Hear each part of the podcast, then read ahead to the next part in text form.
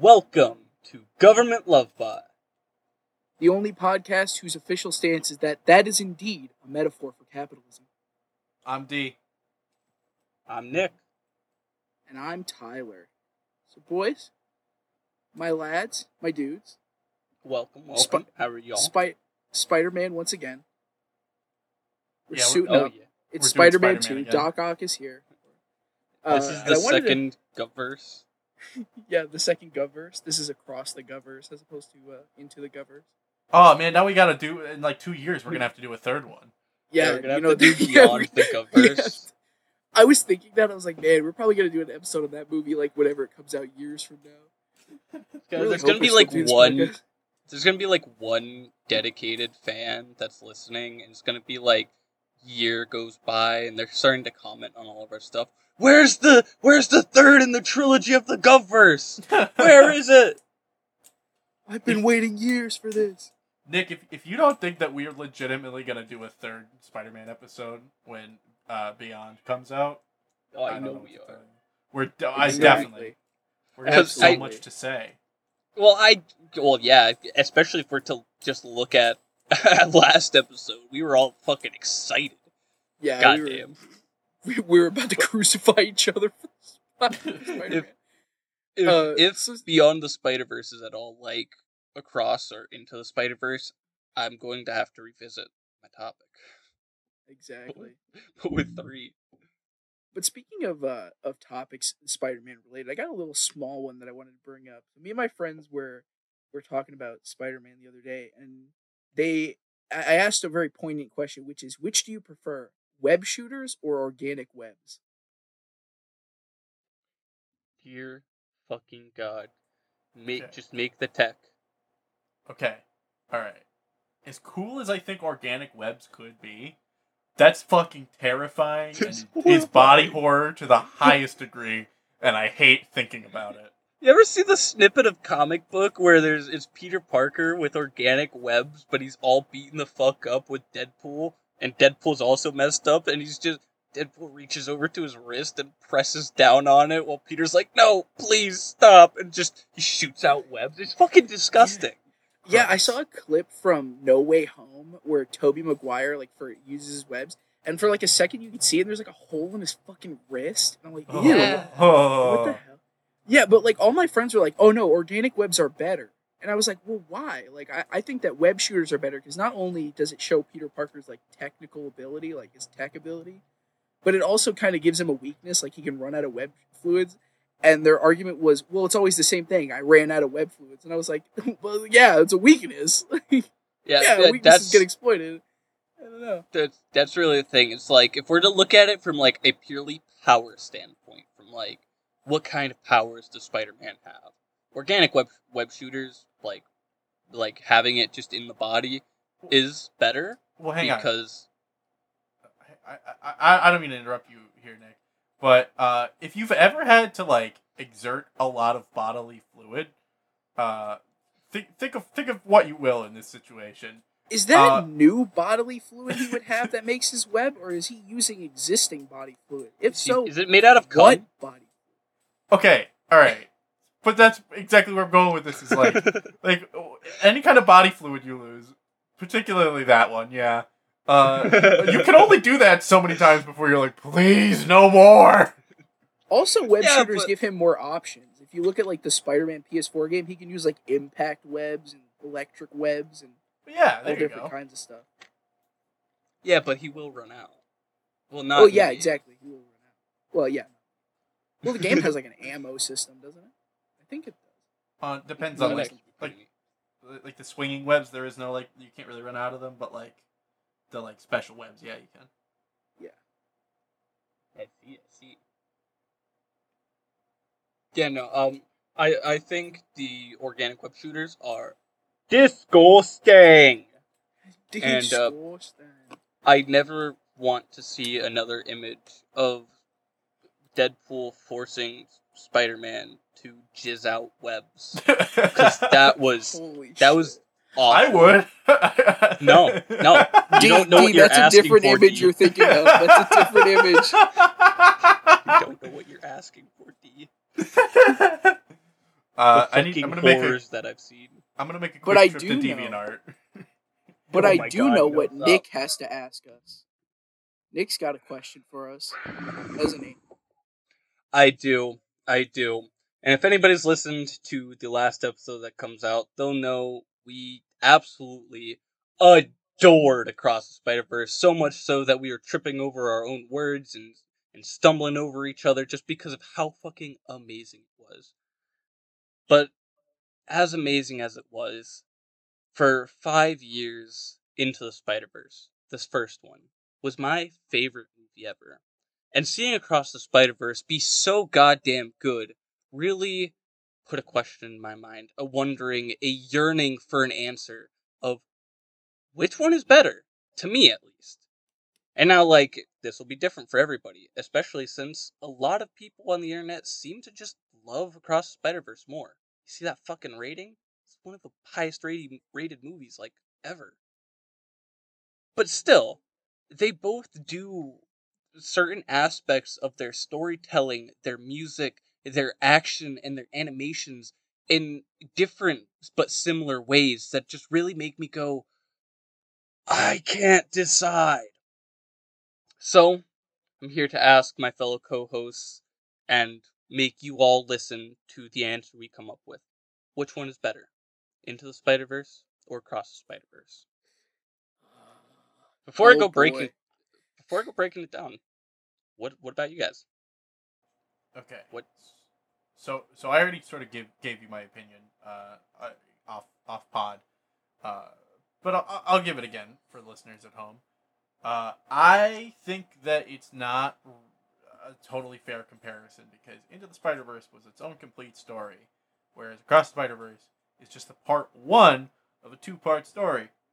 So I think without its second half, kind of incomplete, and therefore, in Into the Spider Verse wins by default. But that's just me. Mhm. Very valid point. Very valid point, and was actually something that I'm probably no, definitely going to bring up during this this sort of comparison. And what's What about- interesting is I am on the opposite side of the spec. I personally think Across is better, um, just because I think that it feels like they were having so much more fun with the ideas that they were having, and they were giving a lot more focus to like the other Spider-Men, and I really like the way that like they handle um, the plot in that movie. I think the plot in that movie is really good. Like there's some really impactful parts and I think it also just look eh, like Into the Spider Verse looks great. I think Across the Spider Verse does look better, which is an impressive feat to to accomplish because that's not an easy task. Um, and even though it is a part one, I feel like the story that it tells, uh, is impactful enough and uh, high quality enough that I can look past it. Well, that's that's that's also extremely valid, and something that like that was that's part of what started the war inside me because when I finished Across the Spider Verse, I initially felt a lot like how Dee did. I was like, ah, give me more. Why isn't there there more? I'm willing to sit here for another two and a half hours. I don't care if it's a five hour movie. Fucking give it to me now. But as I've rewatched the movie, as I've rewatched Into the Spider Verse, as I've looked online to different uh, threads and groups talking about these movies, I've come to a realization that Wall Across the Spider Verse is a part one to a, two part story, it is a complete story in its own right. And that's what really has inflamed it even more to like, ah, I can't decide. Because Into the Spider Verse, like Dee said, is a no no strings attached, no no little side things. That's a complete story. Even if you want to look at the post credit scenes, like oh my god, they foreshadowed uh, the next one. It's much like a Kingdom Hearts secret movie where it's like one, not everybody's gonna see that. Most people probably will, but not everybody. And two, it's really only just a tease of what could come, of what they hope to do, and were aspiring to even at the time of making this movie.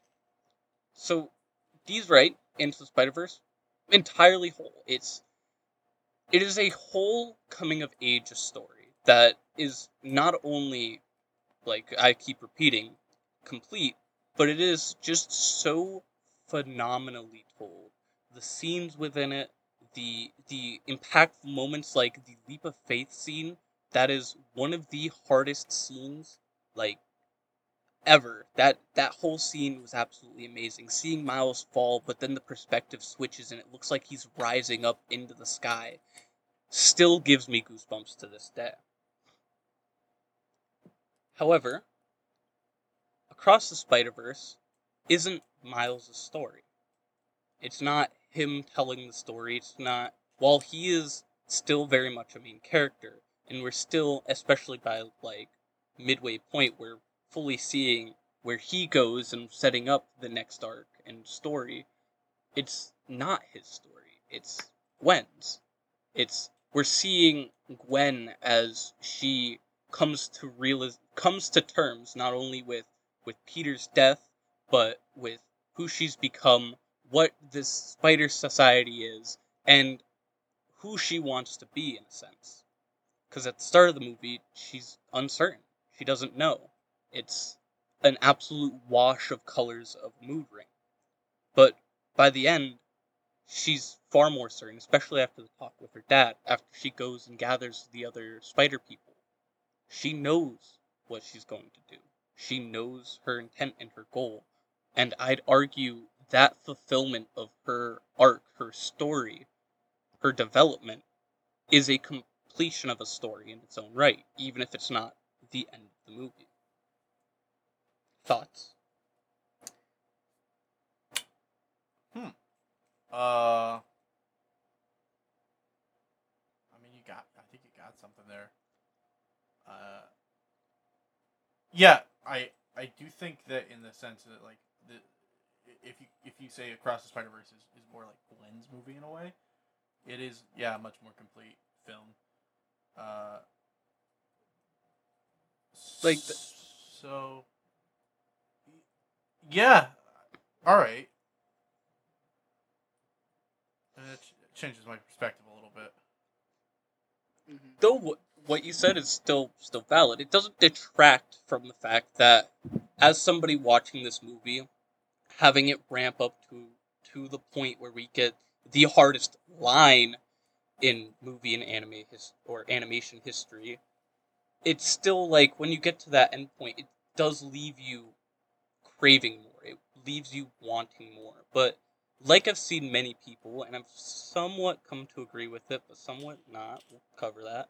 Um, if the only complaint with a movie is that you want more of it, then honestly, that is the best complaint to have. And while I don't think that entirely captures what it is that happened at the end of the movie, what it is that we now have to wait for in the next one, I feel like that sentiment can still hold true because goddamn, Across the Spider Verse is fucking amazing. And even with its cliffhanger ending, no uh, post credit scene or anything, it left me feeling some type of way that I haven't felt since Into the Spider Verse. You know that is a good. That is a very interesting thing you brought up, though. No post credit scene. Very interesting. Mm. And I would say it's entirely because entirely because Across the Spider Verse, upon initially starting it, was never meant to be a two part. It was they started making the movie and adding so much, having such a blast with it, and creating all of these absolutely delightful and moving story beats that they just went, "This is too much. We we can't fit this in in a movie time slot. We we have to do another." So I do think uh, that they they should have been like an extra post credit scene just because it would have been really funny. Uh, here's my pitch really quick: is that you have Spider Pig come out dressed like Captain America and talk to you about patience for half a second. Oh my god. Um, Bree, Like parodying the MCU one. yeah. Is it like? It, what does he say that? What doesn't he be like? Oh, you don't want to like waste your time or something like that. That's real So- funny. Yeah. Something to comment about Into the Spider Verse. Into the Spider Verse actually did spawn a short film about Peter Porker, which was a prequel to Into the Spider Verse. Wait, a film? A short film. It's like four minutes. I haven't seen Can we it. talk about the fact that his name is Peter Porker. Can we talk about the fact that he's a fucking spider? he does start out as a spider. He wasn't a I- pig. He wasn't a man. He was a fucking spider bitten by a radioactive pig. That's amazing. Like, like what the fuck? For the longest time, this was a mystery for me. I had to pause into the Spider Verse movie at the time of them doing that whole intro scene just to be like, the motherfucker was a spider the whole time? Yeah, no. Disturbing. Spi- Spider Ham is so weird, man. He's an odd duck, but we love him just the same. And I mean, th- hey, there's something you have to think about with um, comparing the two movies. Is look at their like support, like look at who the movie focuses on, right? Because Into the Spider Verse has a lot much like has a much bigger focus on Peter B. Parker, like Peter B. Because he's you know he's like going through this whole like homeless man looking phase and all that stuff. Hobo, broke hobo Spider Man. Exactly, like there's a whole lot more of uh, there's a whole lot more of that. Whereas in the sequel, uh, there's like it's a focus mo- mostly on uh, Miles and Gwen, and then uh, you also have to look at like the supporting cast, like Penny. Instead of having uh, Penny, Noir, and Ham, they have uh, like Punk and Spider-Man India, Peter. Miguel. That's true. That's true. Whereas one, the the whole supporting cast of Spider characters are exactly that. They're they're supporters. They're they're there while they doubt Miles initially. They ultimately do want what's best for him because they went through what he did. They they know the pain better than anybody. And the hardest thing about their job is the lesson that they've all learned that you can't always save everybody, Damn, Spider Ham, you didn't have to hit me like that. Right? I'll never, Something- I'll never like forget the fact that they had Spider Ham say that fucking line. fucking John Mulaney showed up to play a Looney Tunes character, then just proceeded to drop one of the most emotionally devastating lines. Did you know that there's like way, way, way more recordings for Spider Ham? Like, like little like stuff that they couldn't include in the movie. Because when they brought John Mulaney into the studio, they let him go nuts, and he could not stop cursing. That's. I just want to hear Spider Man be like, "Fuck you." I love it. Um, hey, Kingpin. Fuck you. something I do want to talk about for this comparison is the messages for being Spider-Man for these movies. Because I think this is not only just incredibly important to look at as a comparison for like the way it moves an audience positively, but also as a way to like the way the story's going and really how sad Across the Spider Verse is. Not in like a Mhm. negative, oh, that's a sad movie, but like just the story itself is kind of tragic. In Into the Spider Verse, the lesson for Spider Man, the thing that every Spider Man, every Spider person we see says no matter what, no matter what happens, can you keep standing up? No matter That's- what that's happens, push forward.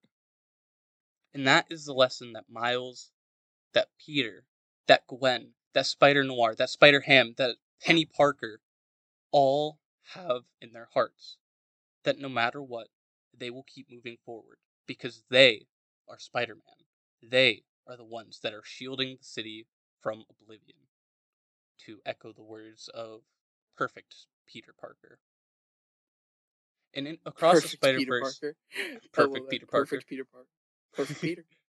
Perfect Peter.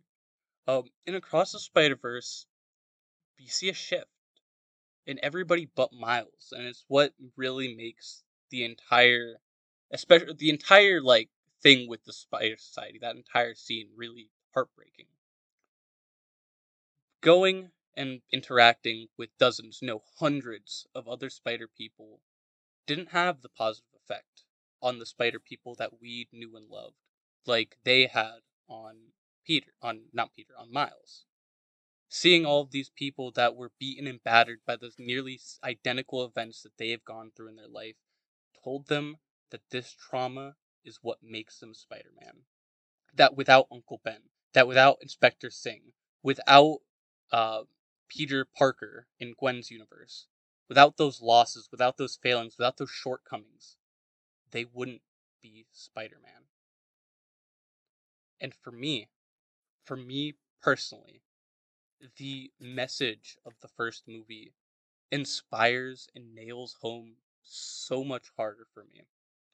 Because as tempting as it is to look at trauma and give it that excuse, give it that reasoning of, without this, I wouldn't be as good of a person as I am, that's just not true. Great people are born all the time without having to go through an ounce of trauma because they keep fighting, because they keep uh, persevering. Any any minor tough thing, they will fight through because that is what we as people do. Instead, we see hundreds of spider people broken, battered by their own traumas, all inspired by Miguel, who caused his own his own alternate universes and families' destruction. They see in him a confirmation that without that, they wouldn't be heroes. For me, that I think hurts. that I think that like it's important to look at like what lesson like Miles learns in the two of them. Like you were saying, like the keep moving forward thing. But I think a, a big lesson that he learns in the second one is the idea of, you know, like writing your own story. Like uh, marching to the beat of like your own drum.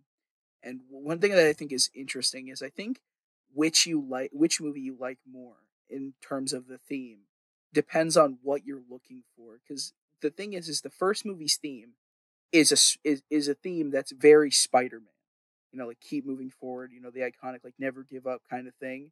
Like, it's a very spider-man theme whereas across the spider-verse's theme is a really good theme but it's not as spider-man centric.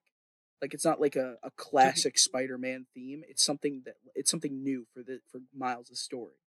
Honestly, to be honest, I would argue, um, to get into the little real world history around this, I would argue that the theme introduced in Across the Spider Verse is, at least in most fi- longtime fans of Spider Man's mind, far more of a Spider Man theme than always standing when you're knocked down, always pushing forward when you're beaten, and always Yeah. succeeding when you're told you're failing.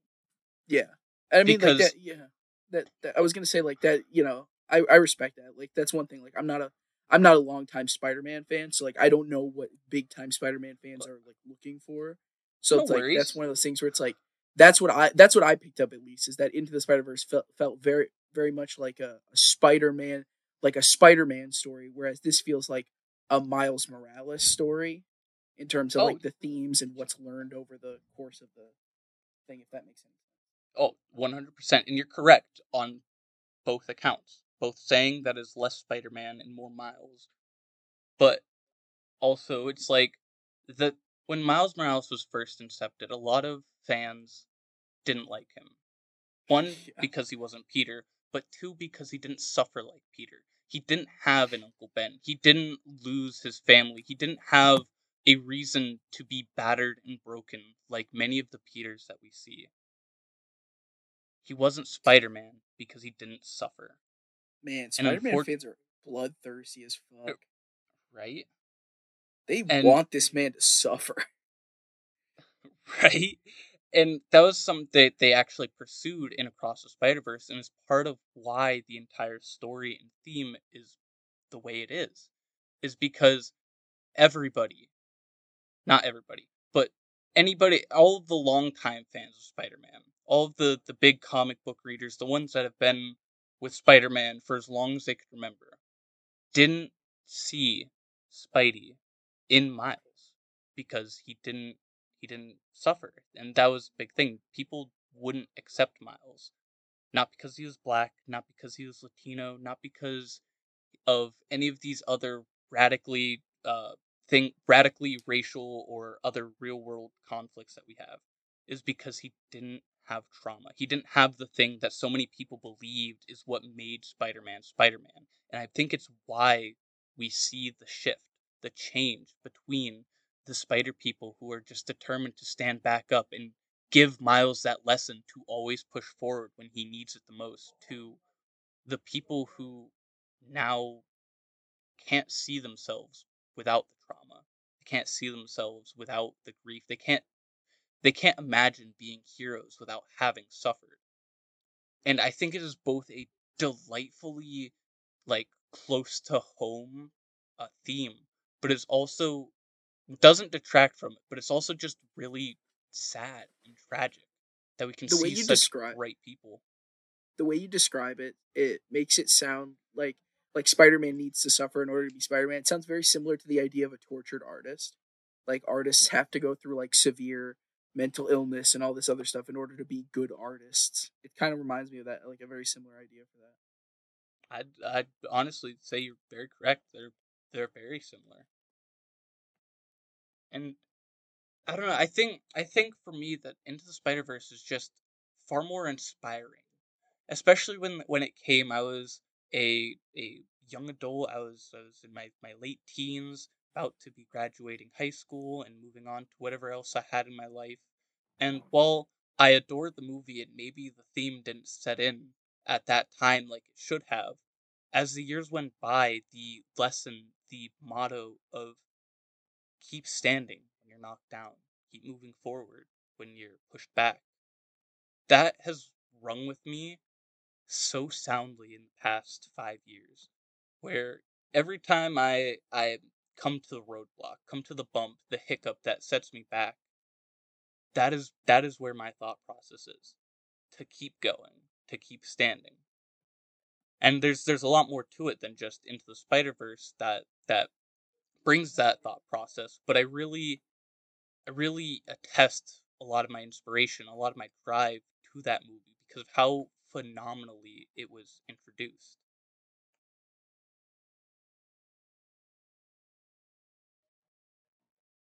I feel you. I feel you.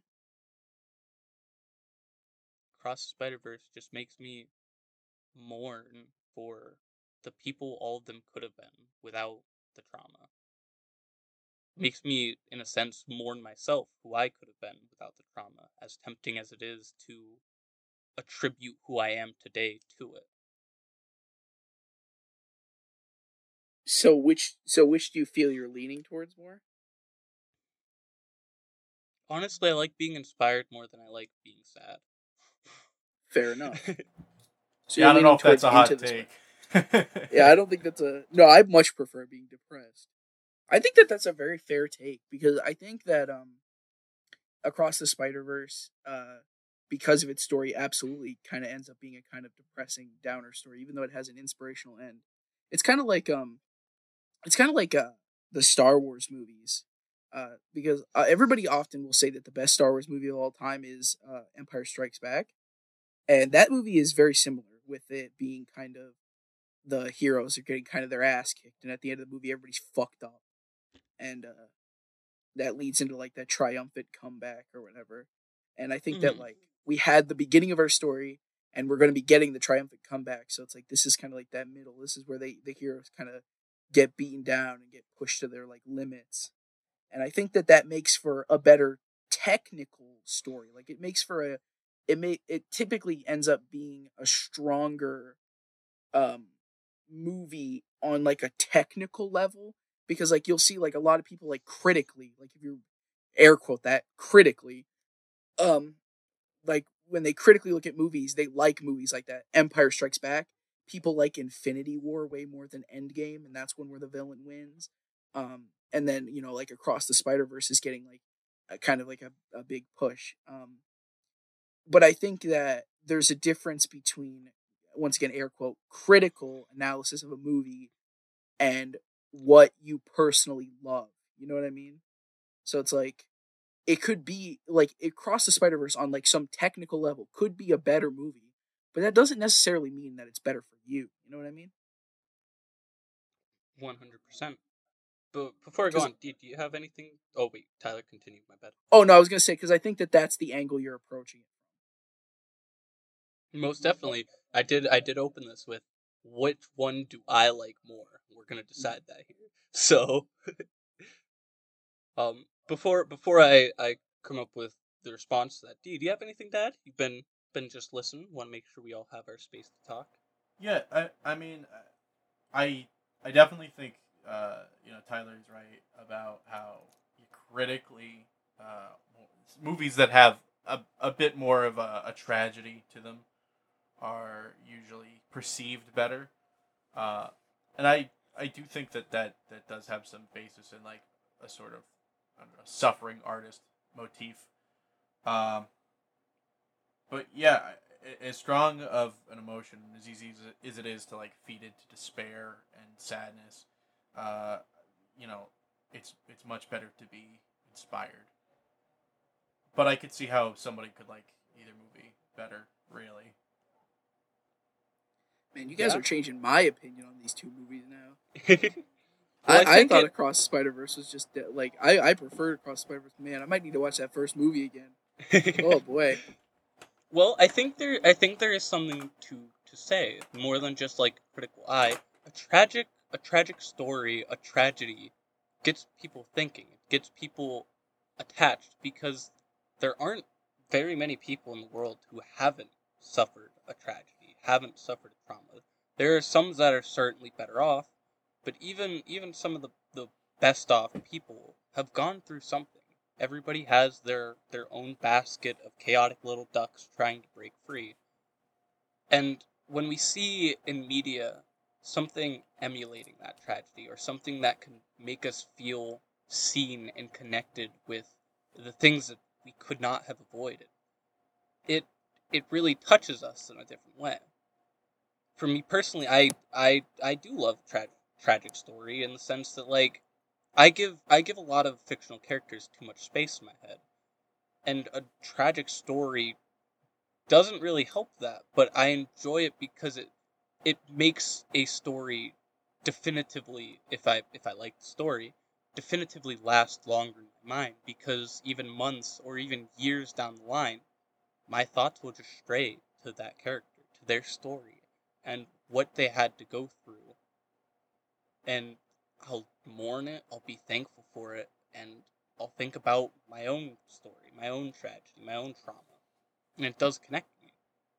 But for me, I I like I like being positive. Like I don't want to say that sadness or anger are just entirely negative notions, but there's definitely more of a negative connotation to it for most people. Seeing someone that's sad or or angry or furious is like, oh, what's what's happening to them? What what could possibly wrong? So like I I have a big I have a big aversion to like truly being mad, truly being devastated, because I just I'd rather have a smile on my face. I'd rather be excited and looking forward to what the next days will bring me. And I think that's I think that's like everybody probably feels that way. Nobody wants to be in a in a depressed or an angry or anxious state. But when it's emulated, when it's not truly happening to us but allows us to connect to it, that's it almost feels like a warm hug that you didn't know you needed. It almost feels like you can look at the character and go, "See, I'm I'm not the only one suffering. They are too, and they continue to push." I just personally like I just like having someone tell me, "Hey, I am going to continue to push." I'd I'd rather see someone persevere through their tough times without losing everything, because losing everything is something I'm all too familiar with, and it's painful to see even to a fictional character. Yeah, that's that's heavy, man. Honestly. I, I, am sorry, I didn't expect it to get so heavy, but it's like analyzing it, these like- movies. like that's that's what makes a good movie or a good superhero movie is to make you feel like that. Like too often people think that it's just ha ha the ma- the funny man with the big shield punches a Nazi, which that is funny, don't get me wrong. But uh I I think that too often people forget that this is how it's supposed to make you feel. Like how you feel right now. Like inspired and, and wanting to see the hero succeed, like that's that's what it's for. And I think that like you being like this. Like it's not it's not a bad thing at all. I think it's it's honestly a desired reaction. It's nice to see that, especially in an online space where people, you know, they try to be super critical and they try to be like, you know, like oh everything's got to be analytical. Is this good? If I, you know, compared to Citizen Kane or something like that, and you know, I, I think that like people need to look at like superhero movies are trying to accomplish something different, and I think that that's. I'm not trying to shit on people who critically look at movies. I'm just saying like, I think that this isn't. I think this is a way that people should approach them sometimes, and I, I like that you approach the this conversation this way. Yeah, well, I mean, I I thought about going through and analyzing some of the most impactful scenes of the movies. I thought about taking a look at the the soundtracks and the animation quality and and everything that makes these movies so revolutionary.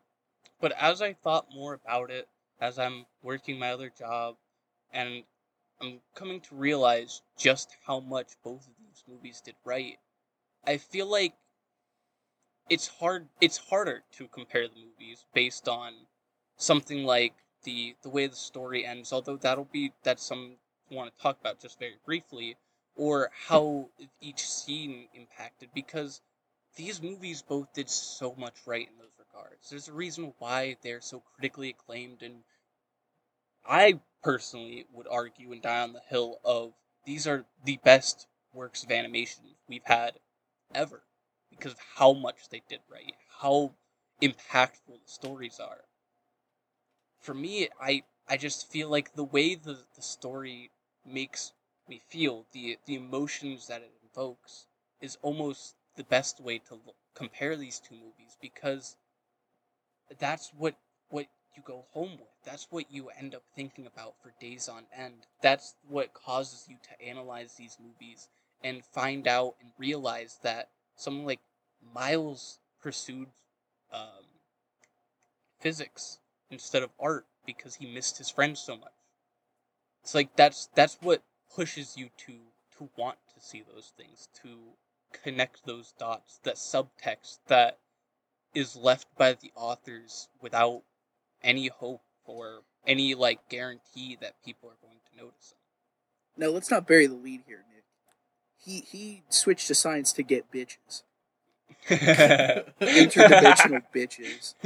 Can I can I point something out really quick too about uh, the scene where they're talking about his grades? Um, Go for it. notice you notice that his Spanish grade is also slipping. Do you notice that he's worse at Spanish in the movie? Yeah, exactly. That's where I'm going with it. Is that he is worse at Spanish. His Spanish grade is slipping. A language that he can already speak. He probably doesn't speak it as much as he speaks English. But I do think that that's notable. That he is, yeah, he is. You know, he's he's leaving behind his passion in art, and he's leaving behind the family, the- the family structure and history that he already has, because he wants to see his friends. He's Yeah. also at this point like he's reaching the point where like getting overwhelmed with with like being Spider-Man. like every Spider-Man hits that point where like they kind of get overwhelmed with how much they have to do, and he's kind of reaching that point where like he's he's lacking the balance. Like he's not co- as connected to his home because he's, he's not at home as often because he has to he has to be Spider-Man. He has to stop that dude from stealing an ATM. the damn ATM thief. Or that one dude who was stealing shoes. he probably could have let him go. Let's be honest. Oh no, God. he, he's too much of a shoe guy for that. He is a shoe He's guy. pro- He's probably like that motherfucker's gonna scalp them bitches on eBay. Yo, you uh, Stop just him. brief, brief off topic. Did you see the uh, Miles and Prowler Jordans that came out? Man, Or- if I was a shoe person, I would be so on those. But like, I can't justify spending that much for sneakers. Oh, definitely not. Looking at them though, they are fly as hell, and if they were in a more reasonable price range, I could see myself wearing them. How much? Bro, are the one. Prowler ones, I'd wear the shit out of the Prowler ones. Those look Well- so cool. Right how now, much are they? Sca- nothing sca- because they were released as just a family and friends of the animators and show writers. However, another pair of Prowler sneakers have been teased to be coming out sometime next year around the initial date of the uh, Beyond the Spider Verse movie. So literally so astronomically expensive they didn't put a price tag on it. Hmm. Yeah, Because, I mean, I don't know. I, I I wear Chucks in real life, uh, and custom Chucks are not crazy cheap. It's like double the mm. price. I mean, I think like those spend- chucks are a lot more popular now too. Like that's a much bigger shoe. Like a I mean, lot like, of I- chucks. I happily spend like seventy to a little more than hundred dollars on shoes, especially if they're just like to look nice shoes. Like I've got these sick pair of Vans that I absolutely adore that were like a hundred or so dollars, but I'm not gonna spend multiple hundreds of dollars. I'm not gonna collect several pairs of multiple hundreds worth of dollars sneakers. I'd rather just have a pair of regular everyday sneakers and then a pair of fly ass shoes. I find I shoe wear when I culture so look cool. fascinating. It's like like like episodes ago when we talked about everyday carry, where it's like this is a community. I just like it just exists, and I'm just like, how? What's go? What's what's going on in that world? It's so interesting. Like shoe people are very very interesting. Hmm. Everybody has their passions. Exactly. Nyx Quick. is debating on which Spider Verse is better. Mm-hmm, mm-hmm. Quick, really quick. What, what shoe is everybody wearing right now? I took mine off. I was wearing my band, so I have no shoes on it either. I'm also barefoot. I was also wearing Vans earlier though, so We're going we're going triple grippers out here. You know what I'm saying? yeah, I'll, I'll, I'll be wearing my Vans tomorrow because going we're going we're going to see the Across the Spider Verse again, guys. Oh yeah, we are doing that. I forgot, I almost forgot about that. we've all, we've all watched it separately. Um, I've watched it three several times. Yep, several times. Um, but we're gonna go as, as a podcast plus one because I invited another friend because it's for my birthday because I'm a cool boy. Um, but yeah, you'll see them then. Nick, just so you know, I wasn't I wasn't laughing at you. Just just the way you said that was caught me off guard. Don't worry. Feel free to laugh. I I know it's honestly sorry to get off topic. Um, maybe I'll cut this out and make it a little little snippet. We'll see what happens with it. Um, but like I know I'm I'm in the minority for like people who enjoy their birthdays. Like I refuse to not have a good day on my birthday. No matter what situation I'm in, no matter like where I'm at financially or life wise, I will go and do something either by myself or with friends because although a birthday is just another day and really it hardly means anything other than oh your number just went up uh, one more time congrats. Social credit score up. it's the it's the Sorry. No worries no worries. That's that's funny. It took me a single second but that was that was funny. Um it's like it's the one day where i can unequivocally just say yay. I can no one will look at me weird if i look happy on my birthday even though everybody will wonder why they aren't happy on their own. And you know it just feels good to not ever have to have somebody go my you're looking fucking ecstatic today. Did somebody just fucking give you a billion dollars? Like no. I'm i'm just happy today because i i happen to be born and i'm here on this planet and i'm spending the day with some good homies or just vibing in my own space. I kind of get that mentality. I pretend to be somebody else on my birthday. I respect. I wish that I wish that was a joke. I respect it. Makes sense to me. anyways Anywho, back to this this mini comparison, this emotional comparison. I I think after just like talking about the way the movies make me feel and covering why and how tragic Across the Spider Verse is, I think I truly do like Into the Spider Verse more, just because the the theme of inspiration and of pushing forward when all odds are against you and taking that leap of faith to make what happens need to have make what needs to happen happen that vibes with me like this whole podcast is essentially a leap of faith our leap of faith and it felt much like my leap of faith when i first contacted you guys to bring back up the idea we had for this podcast to be like hey yo do we actually want to do this and so much of my life feels like that, where I'm standing at a brink and either going to fall or jump. And every time I choose to jump. Because Mhm. god damn it, that's fucking what I do. That's who I am. It's Metal as hell, brother.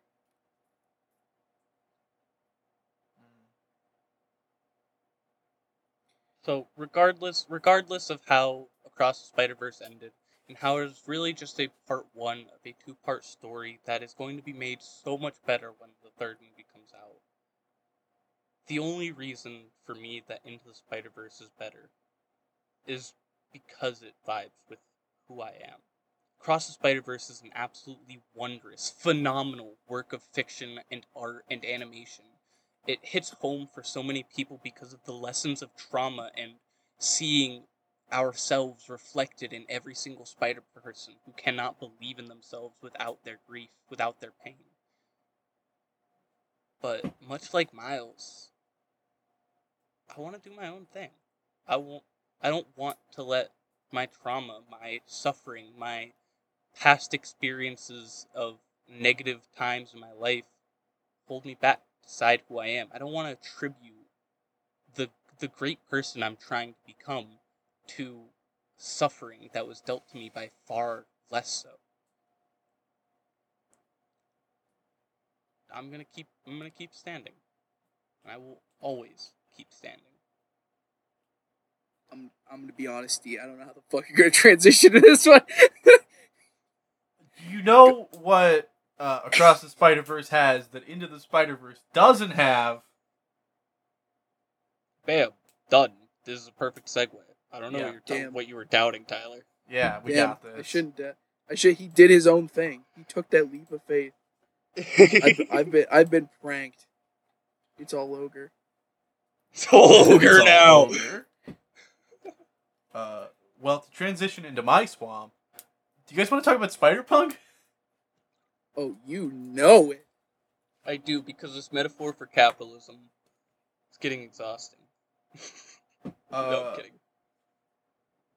guys, the spy. All right, so the Spider Punk universe is insane. I have pictures for you guys, uh, listeners at home. Uh, you will probably have to just look this up on your own. Or look Yeah. on our go- official government love bot Twitter because Tyler, our phenomenal social media Hey. manager, will get right on to posting those at the time of this coming out. Yeah, if you're curious on where they are, uh, under the episode, I'll I'll respond to the tweet where I tweet out the episode. Um, in the response, uh, there will be like the pictures, or or any other materials that we may use. Just so you Uh, know, and that's at government. Or Uh, actually, I think it's at gov. Uh, uh, honestly, you, you might want to consider uh, just just linking the, the Marvel fandom page for Earth uh, three one eight Yeah, or just Google wiki. or I'm sorry one three eight. Uh, yeah, because because there's quite a few characters that I, I'm gonna I'm gonna touch on really quick. Um, are we ready though? I am so ready. Okay. I'm ready. I'm, I'm coming down from the emotional high of these two movies. Now Also, I'm ready it for is, the uh, goofies. Al- Also, by the way, it is at govlovebot on Twitter, or just government lovebot on Twitter. Just so you- What he, what he said. Yep. All right. Uh, Nick, you said you're coming down from your emotional high. Hopefully, you're not coming down from your regular high because you're gonna need it. Uh, Wait, so- should I have prepared for this this episode? I didn't do that. oh, oh, you'll wish you did. Okay, so first things first. I think that Hobie is American. In I, I so I, I should say that I read the five part series that they did last year. The last uh, the last book of which came out in September of twenty two. Uh, so really just a few months ago, actually. Um, I didn't uh, I didn't touch on too much of the other Spider Punk stuff because he makes a lot of small appearances and some things. I probably will at some point touch on those. I don't know if I'll talk about it on an episode. Maybe, maybe not. Uh, but I did read the, the five part series that they, they did last year. Uh, Question before you go on. I'm so sorry. Yeah, go ahead. Did you just look into like Spider Punk comics, or did you look into Hobie Brown as the character? I looked into I, I did a little bit of looking into Hobie Brown as a character, but uh, mostly I focused on Spider Punk comics. Because he makes appearances in like other Spider Verse, not the Spider Verse that we all know and love in the comics, but uh, other different Spider Verses Uh, yeah, the events. There's a whole bunch of them, like Spider Geddon, Spider Verse. yeah, he shows up in Spider Geddon, um, which are Webs of Fate. yeah. Uh, hey, maybe when the third movie comes out, I'll talk about that a little bit. Who knows? Um, I don't there- even have those. Oh, oh, you know, there, there's an idea. Is that when uh, the next movie comes around, I'll talk about all the different Spider Verse events. Boom. I hear Spider Geddon is bad. That's pretty much all I know about them. Yeah, I've also heard that. Wait, question, guys. Since you guys are doing Spider Punk and uh, fuck, wait, would this be a spoiler? For Don't later? spoil it. I'll try to remember to ask it later. Then No, you can say it. What What is it? I could just cut it out though. Um, since you guys are doing Spider Punk and Spider Gwen, do I have to do Spider Man India and why he's so much better in the movies at some point? I mean, that's up to you. Yeah, if you want to. Cause like, cause like I know Spider Gwen is like major player and stuff, but it seems like we're just doing our doing alternate Spider people other than other than like Miles. I guess and you could say that we're doing our own thing. Got it. Yeah. That's the thing from the movie. Cue, He, Cue he said the line. He said the line cue licensed music. Yo, did you really quick? Uh, and we're gonna see when we see it tomorrow. I'll point it out. But did you guys peep that like there's a little bit of the Luigi's Mansion theme in the soundtrack to Across the Spider Verse? Did I imagine Wait, that? Really? I don't. I don't know. Which I song don't- is it? Is it at the end of the movie?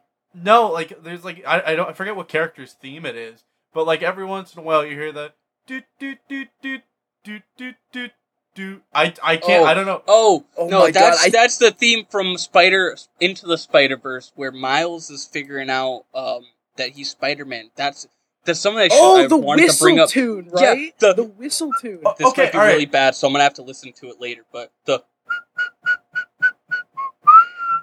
Yeah, doesn't that sound like Dude, it does. It does. okay? I never All Luigi's Mansion. I'm so sorry. I hadn't even thought about that, but yeah, you're right. It does. that's the only thing I heard when I when I was watching the movie. I was like, is this Luigi's Mansion?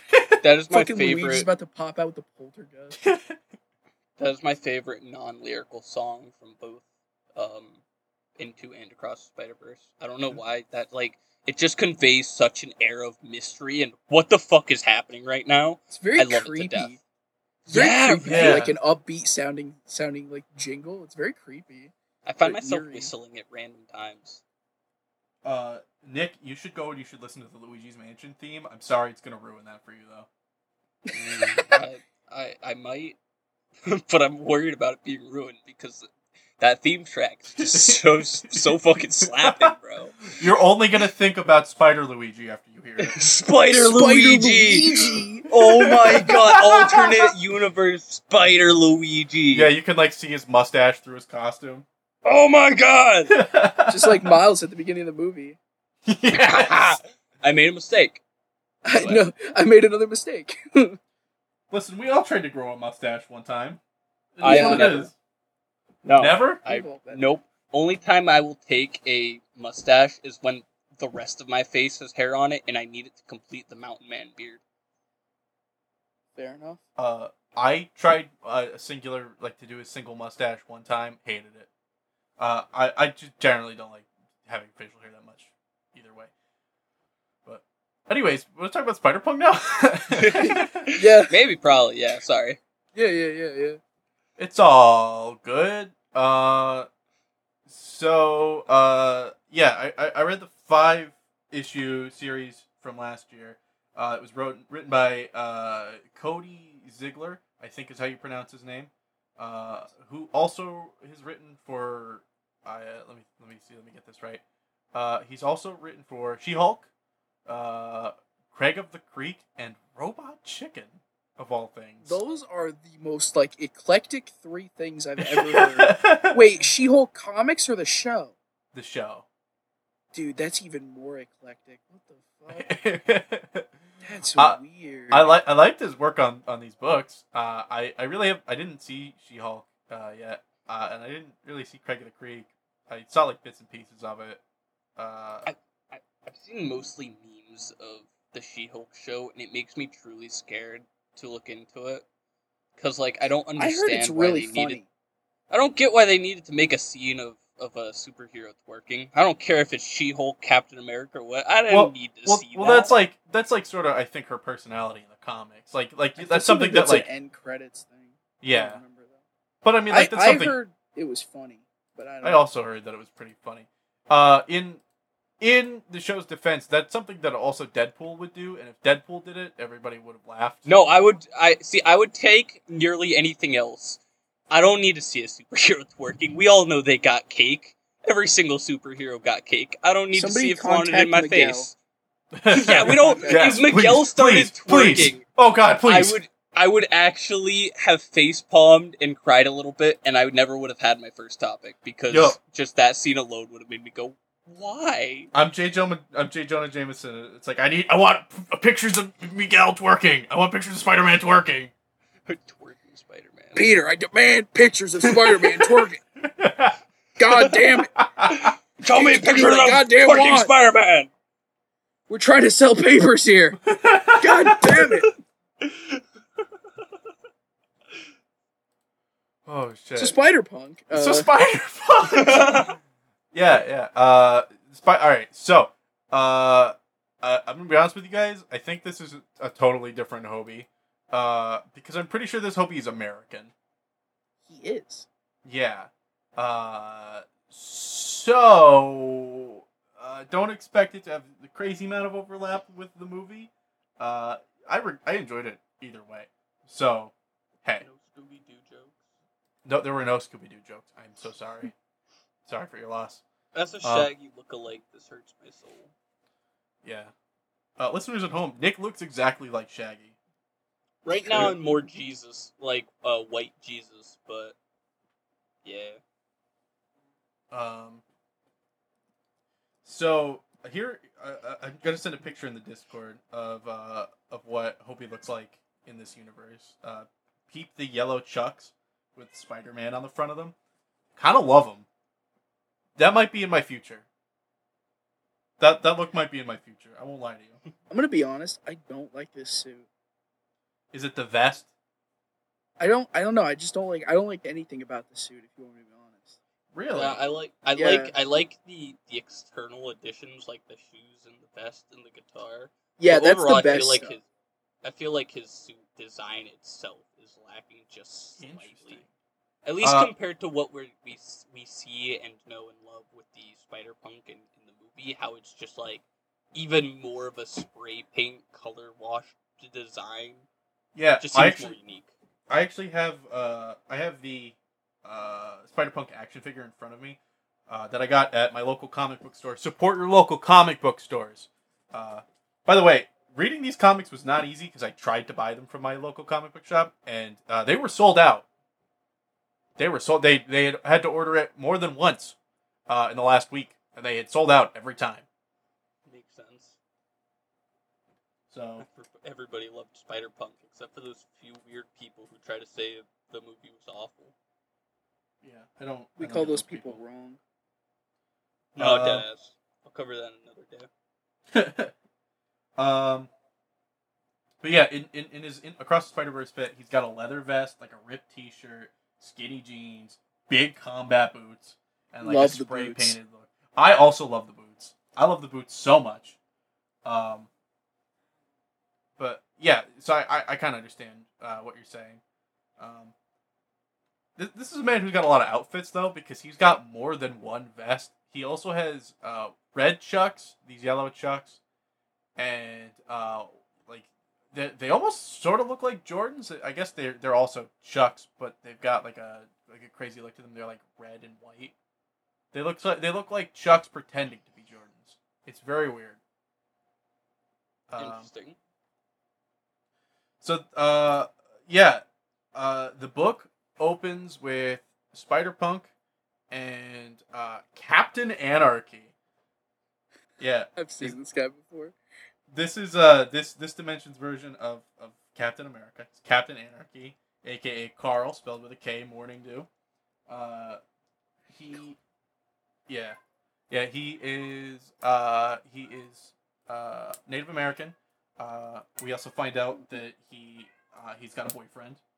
Um, and they're fighting uh, this dimension's version of Kraven the Hunter. Send a picture of Kraven to you guys now.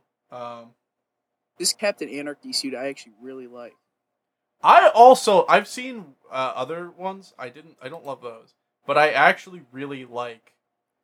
Uh, I I really like this Captain Anarchy.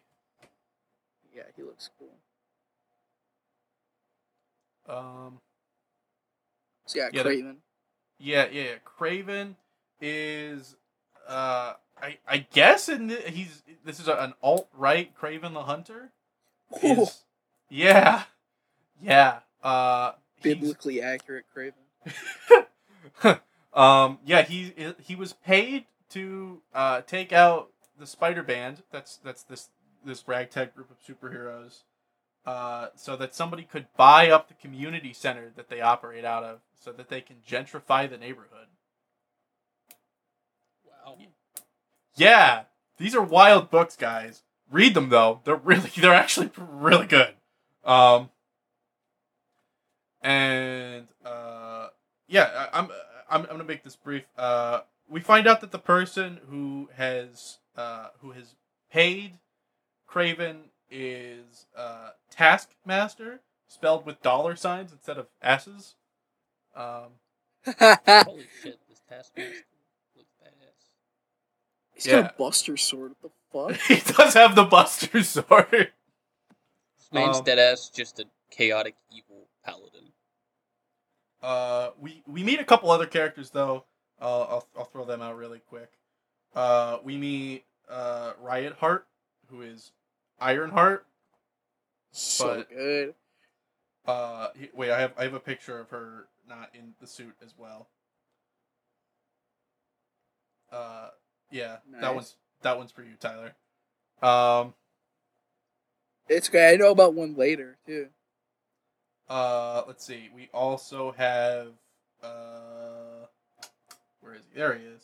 So this is Bruce Banner. Bruce Banner's first name is Robert. I don't know if you knew that or not. I didn't know that. Um, so they call they call him Robbie. I, I'm sorry. I'm sorry. He looks like I'm just imagining Mark Ruffalo with this look, and I'm just imagining be like, "How do you do, fellow kids?" yo, yo, yo. Off, off topic a little bit. Nick, you, you you're you're gonna have to cut this. Did you know that Mark Ruffalo has like a summer home near us? One moment. Oh, I I do know that because I used to know somebody who met him. Like they lived real close to him. That's weird, right? It's very weird. Either way, if he looked like this though, fucking hilarious. I took the opportunity because you said you had to. You're gonna have to cut that. I Had to knock at my door, so sorry about that. No, that's all right. Uh, yeah, all I said was that Mark Ruffalo has like a vacation home near us for some reason. I mean, I mean, like if I'm cutting this out, like our state is very naturally beautiful. It's like Oh, I way agree. up there on on the list. I so, think like, he's I a big see gardener. Yeah, yeah, I, I think he is into like wildlife and, and he's into gardening and stuff. I, I get why he has a summer. I it's just I don't know. It, it's so weird to think that anybody, cause growing up here, you know, like you're like, oh man, this place. Yeah, we're we're very familiar with uh, what makes this this state not so great to have anything here. But like if you're if you have money and you don't have to worry about the financial things that come with with our states, like I'd, I'd totally uh, have have a place just like in the mountains somewhere here. Mm, mhm, mhm. Um. All right. If uh, sorry, I'll jump back into what I was saying. Um. Bruce uh, Banner being Robert. Yes, Bruce Banner's first name is actually Robert. They call him Robbie in this in this dimension. He's also like I, I guess around their age range. Uh, I believe Hobie is 19 in this book, and they're all pretty much around there. Um, uh, oh, I have to show you guys something really quick. I don't have confirmation on this, but I, I in my head that is Ben Parker in this dimension and I need you to see him. Yep. wow. Yep. Uh, Yeah. hmm. Mm-hmm. Everybody in this universe is a bad bitch, even Uncle Ben. yeah, he's got quite the look. Uh, hmm. They I do love really went off with these fucking designs. They really, really did. They said we're gonna get a little crazy with it. Um. Oh, here's a here's a picture of Hobie with his mask off. Um, Miles. His I- face looks really long. uh, yeah, a little bit. Um, he's he, he- he's clearly he looks different than the Hobie from Across the Spider Verse. Yeah, I'm not gonna lie, I really like the the Hobie from Across the Spider Verse design just all around. This guy this guy looks like you like they they took some of like the hairstyle and rough face shape, extended it out and made it angrier. For, like like took Miles' face, it made it longer, angrier, but had a lot Well, of I the mean- same features. I mean, the thing is, is like this is what Hobie Brown just looks like in like every universe. Hmm. Except That's Across the fair. Spider Verse. Yeah, except across the Spider Verse. Yeah, But she's so much cooler. You know, yeah. I, I, think they really improved his like design. I think I think Hobie and Across the Spider Verse is a, co- a kind of a combination of Spider Punk and also Spider Man UK. Yeah, I think Yeah. so too. Because Spider-Man uh, UK is really important to the Spider Verse event, Right. like the first one. So I think that that's kind of what they're doing. I see, I see. Uh, so uh, the Spider the Spider Man engages in a fight with Kraven and Taskmaster, spelled with dollar signs. It's important that you know that. Uh, and it's not going great until uh, Kamala Khan shows up. Uh, Kamala Khan just looks like Kamala Khan again. I mean, I don't know if she's Miss Marvel. They never call her Miss Marvel. They only call her Kamala in, in these books. Um, I kind of so- dig the weird, like the little changes they made to her design. Though. yeah, they are. They, they're kind of neat. Um, notice The that giant nooks, though. Yeah, yeah, the giant nucks they say embiggen because because she like makes her fists bigger. She embiggens them. Um, Yeah. It's it. it's it's a fun little it's a fun little uh, d- uh design feature. I really like that. love that. Uh, yeah, so they uh they end up fighting Kraven and Taskmaster. They win. Uh, it gets revealed that uh, so so a little bit of backstory is that right before the events of the book, uh, Hobie murders Norman Osborn. He cuts his head off with a guitar. Uh, Norman is the president in this dimension. Yeah, I was, I was gonna say, wasn't like Norman Osborn like the the big bad for Spider Punk? Yeah. So uh, in in in his dimension, uh, corporations influence government at every level: federal, state, city. Uh, Wait a minute. In just his universe.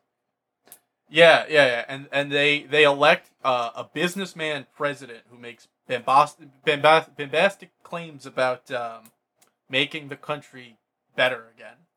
Wait. Holy Yeah. shit! They're referencing Theodore Roosevelt. No, I'm just Yeah, something like that. Uh, Theodore Fucking Roosevelt. William Taft. Yeah, yeah. William Taft doesn't get his head cut off with a guitar though somehow. Uh, and and Norman's head ends up in the East River. Uh, and uh, Taskmaster ends up revealing that uh, Norman had like a secret underground laboratory right underneath the community center, which was like another motivation that he had had for trying to get the Spider Band out of there. Uh, so they uh, they end up going into this like underground lab, and they uh, they they find out that this is not the only lab, and that the central lab that controls all these teeny tiny labs is in D.C.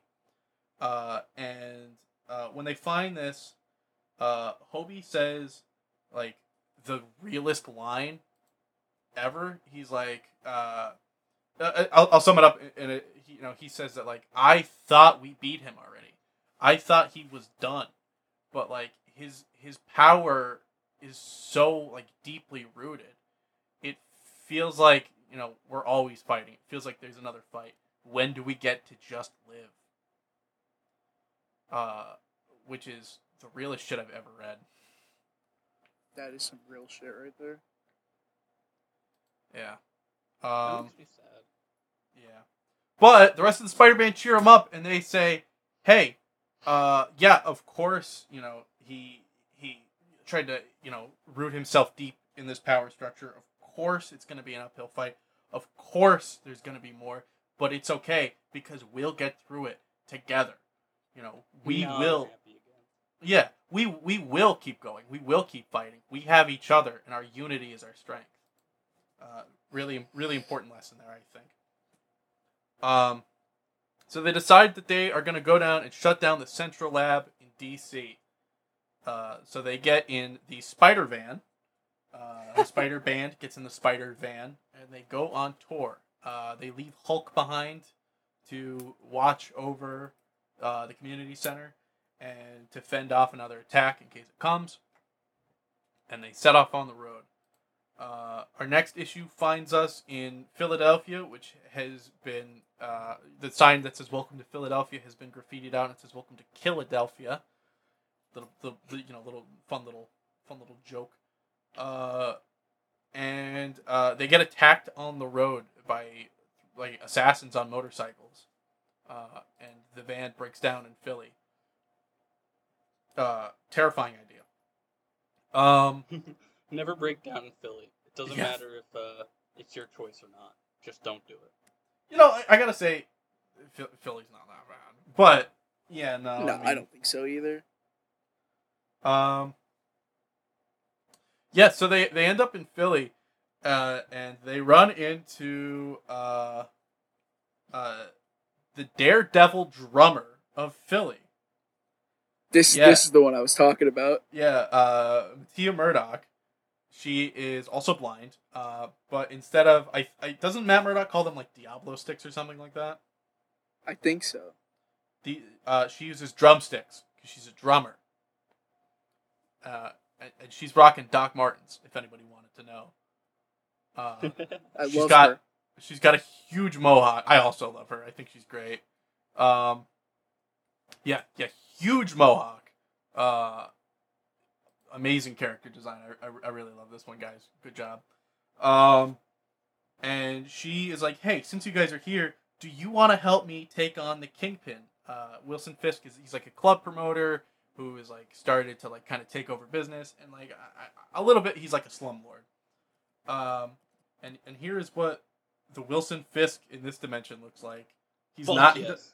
he doesn't look like what you expect him to look like. He is still He an looks like his name is absolute unit. Hagar. Yeah. Yes. I'm so happy he's a brick shit house. yeah. No matter is a- what universe it is, Kingpin will always be a brick shit house. I mean, like there there are some universes where it's like, oh, this Matt Murdock is Kingpin, but he's just like I don't know. The the We'll get Spi- there. The Spider We'll Verse get movies there. really, really just uh like changed how I how I look at Kingpin. I just cannot imagine Kingpin without him being this ginormous dude that fills up the entire screen. yeah. It's He's not just, about it's not about the money, Spider Man. It's about the Mets, baby. It's all about the Mets. Mets, baby. Let's go Mets. he, How's he's got business? He he's got to be somebody who you look at and go, "How do you wipe your ass? How do you do it?" you can't reach back there, bro. You got too much muscle. What are you doing? That's I so love good. it.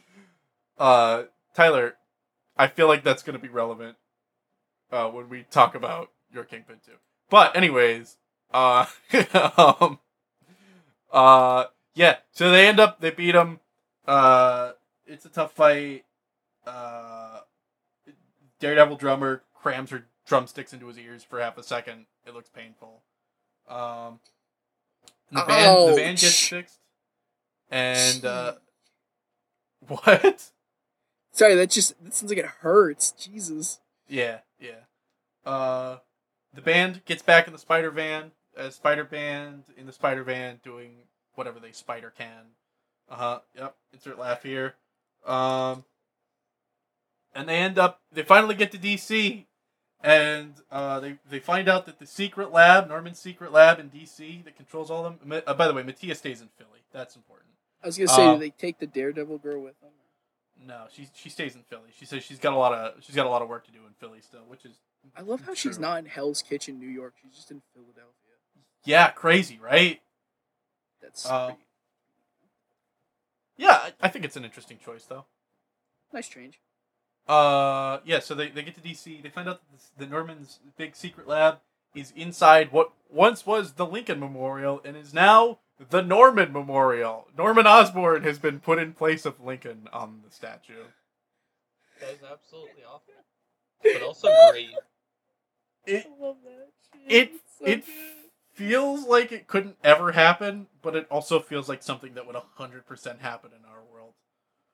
Dude, there's you can't tell me that there isn't gonna be some ballsy ass president that's like, I'm better than Lincoln. Uh-huh. I, I, I deserve think to sit in that chair. I, I think we already had one. yeah, Uh, but you get to make yourself sit in the chair. God Yeah. damn Taft. yeah. So, um, so all right. So spoilers here. Uh, I've already spoiled most of these books. If if you are if you wanted to read these and you're still listening, now is the time that you need to like stop listening for sure. Skip Or ahead just if you need or just or just keep listening to us because like we're really cool dudes. Yeah. Also, yeah. Also, you can just keep listening, and then yeah, like, um, The- That's my favorite bit. Every time somebody's like, "Spoilers," you might not want to listen. I'm just gonna pipe up, just like in the background, like, "What- what- what do they listen to us? You know, you don't have to leave.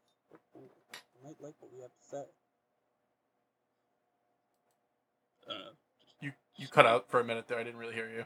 Yeah, I Bro, I just had a heart fast. attack when that happened. I thought my I was- computer fucked up again. I was talking so quietly because it was Oh, Just- dude, that just scared the shit. just being in the background, being like, but like you should totally keep listening to us. Spoilers be damned. It's just the chaotic influence that I deserve to exert onto this podcast. Correct. Yeah, you're you're you're totally based in that. Keep listening. Yeah. Uh, get let, let this be spoiled for you, and then also read it and buy it from your local comic book store. Okay. Then come come back and listen again just to make sure that D got everything correct. If I not, definitely- shout him out. I definitely didn't. Feel free to tear me to shreds on Twitter or Tumblr or whatever social media we're going to be using. I mean, tum- Twitter's probably going to be dead in another month or so. I don't know what Uh, you're talking about. Elon Musk and Mark Zuckerberg are fighting out in the octagon. No, no, no. Uh, actually, Zuck already won by forfeit. Elon's Musk, Elon Musk's mommy already told him he couldn't fight. No, that's no Elon. Mu- That's that's just a joke. Elon Musk is literally training with a a master black belt jujitsu martial artist to prepare for this, just to That's wild. beat beat Zuckerberg at his own jujitsu game. Because, but prior to this challenge, Zuckerberg did exceptionally well. I don't think he won, but he did really well at a uh, national jujitsu tournament. Uh, hey, you know, like I, I don't like either of them, but dead ass. I hope Zuck wins. I saw it's probably a spoof article, but it could be true. But I saw an article saying they, that it might be in the Roman Colosseum, and if that happens, that would be the fucking event of the century. just because it's absolutely the most outlandish thing ever. Maybe that maybe that fight can go on right before me and Matt Pat. They're the warm up. I'm still watching you, Matt. uh, Time's So- ticking. Anyway, spoilers. so spoilers for Spider Punk. We're about to get into it. They get in the lab and they're looking, and they discover that uh, all of these labs have been tracking them, uh, and they were being tracked like j- right up to like I don't know, like thirty minutes ago or something like that, which is ultra creepy and weird. Uh, and and Reinhardt is like she's like looking over the data, and she gets like electroshocked through the computer, uh, and is like knocked out. She's unconscious now.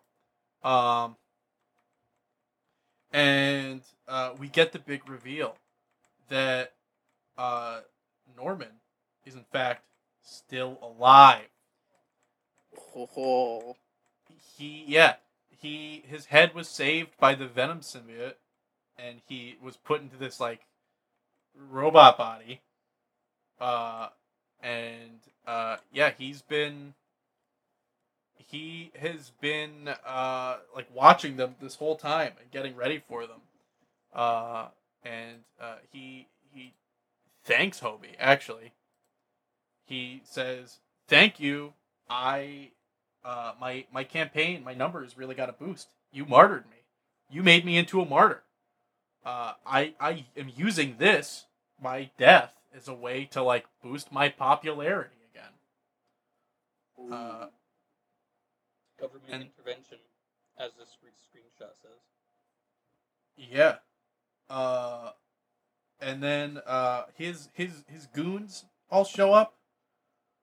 Uh I ha- I have all their names here. Uh let's see. We've got uh Eugene Thompson, who is Officer Venom. Uh obviously Taskmaster, spelled with dollar signs, uh is there again. Uh we have War Sentry, Robert Reynolds. Uh, he shows up. He's he's wearing like like Iron Man power armor type gear. Yeah, is he like War Machine but evil? I believe that is in fact his deal. Um, Okay. And uh, yeah, they they commence fighting. Uh, and things don't go well. Um, it Look it's taken. fucking team of evil badasses. Yeah, they all just do. there toting sword. they all do look incredibly like fucked up and evil and like that like they could actually kill somebody. I will give them that. Whoa. Kill several dozen somebodies in a matter of moments. Uh yeah.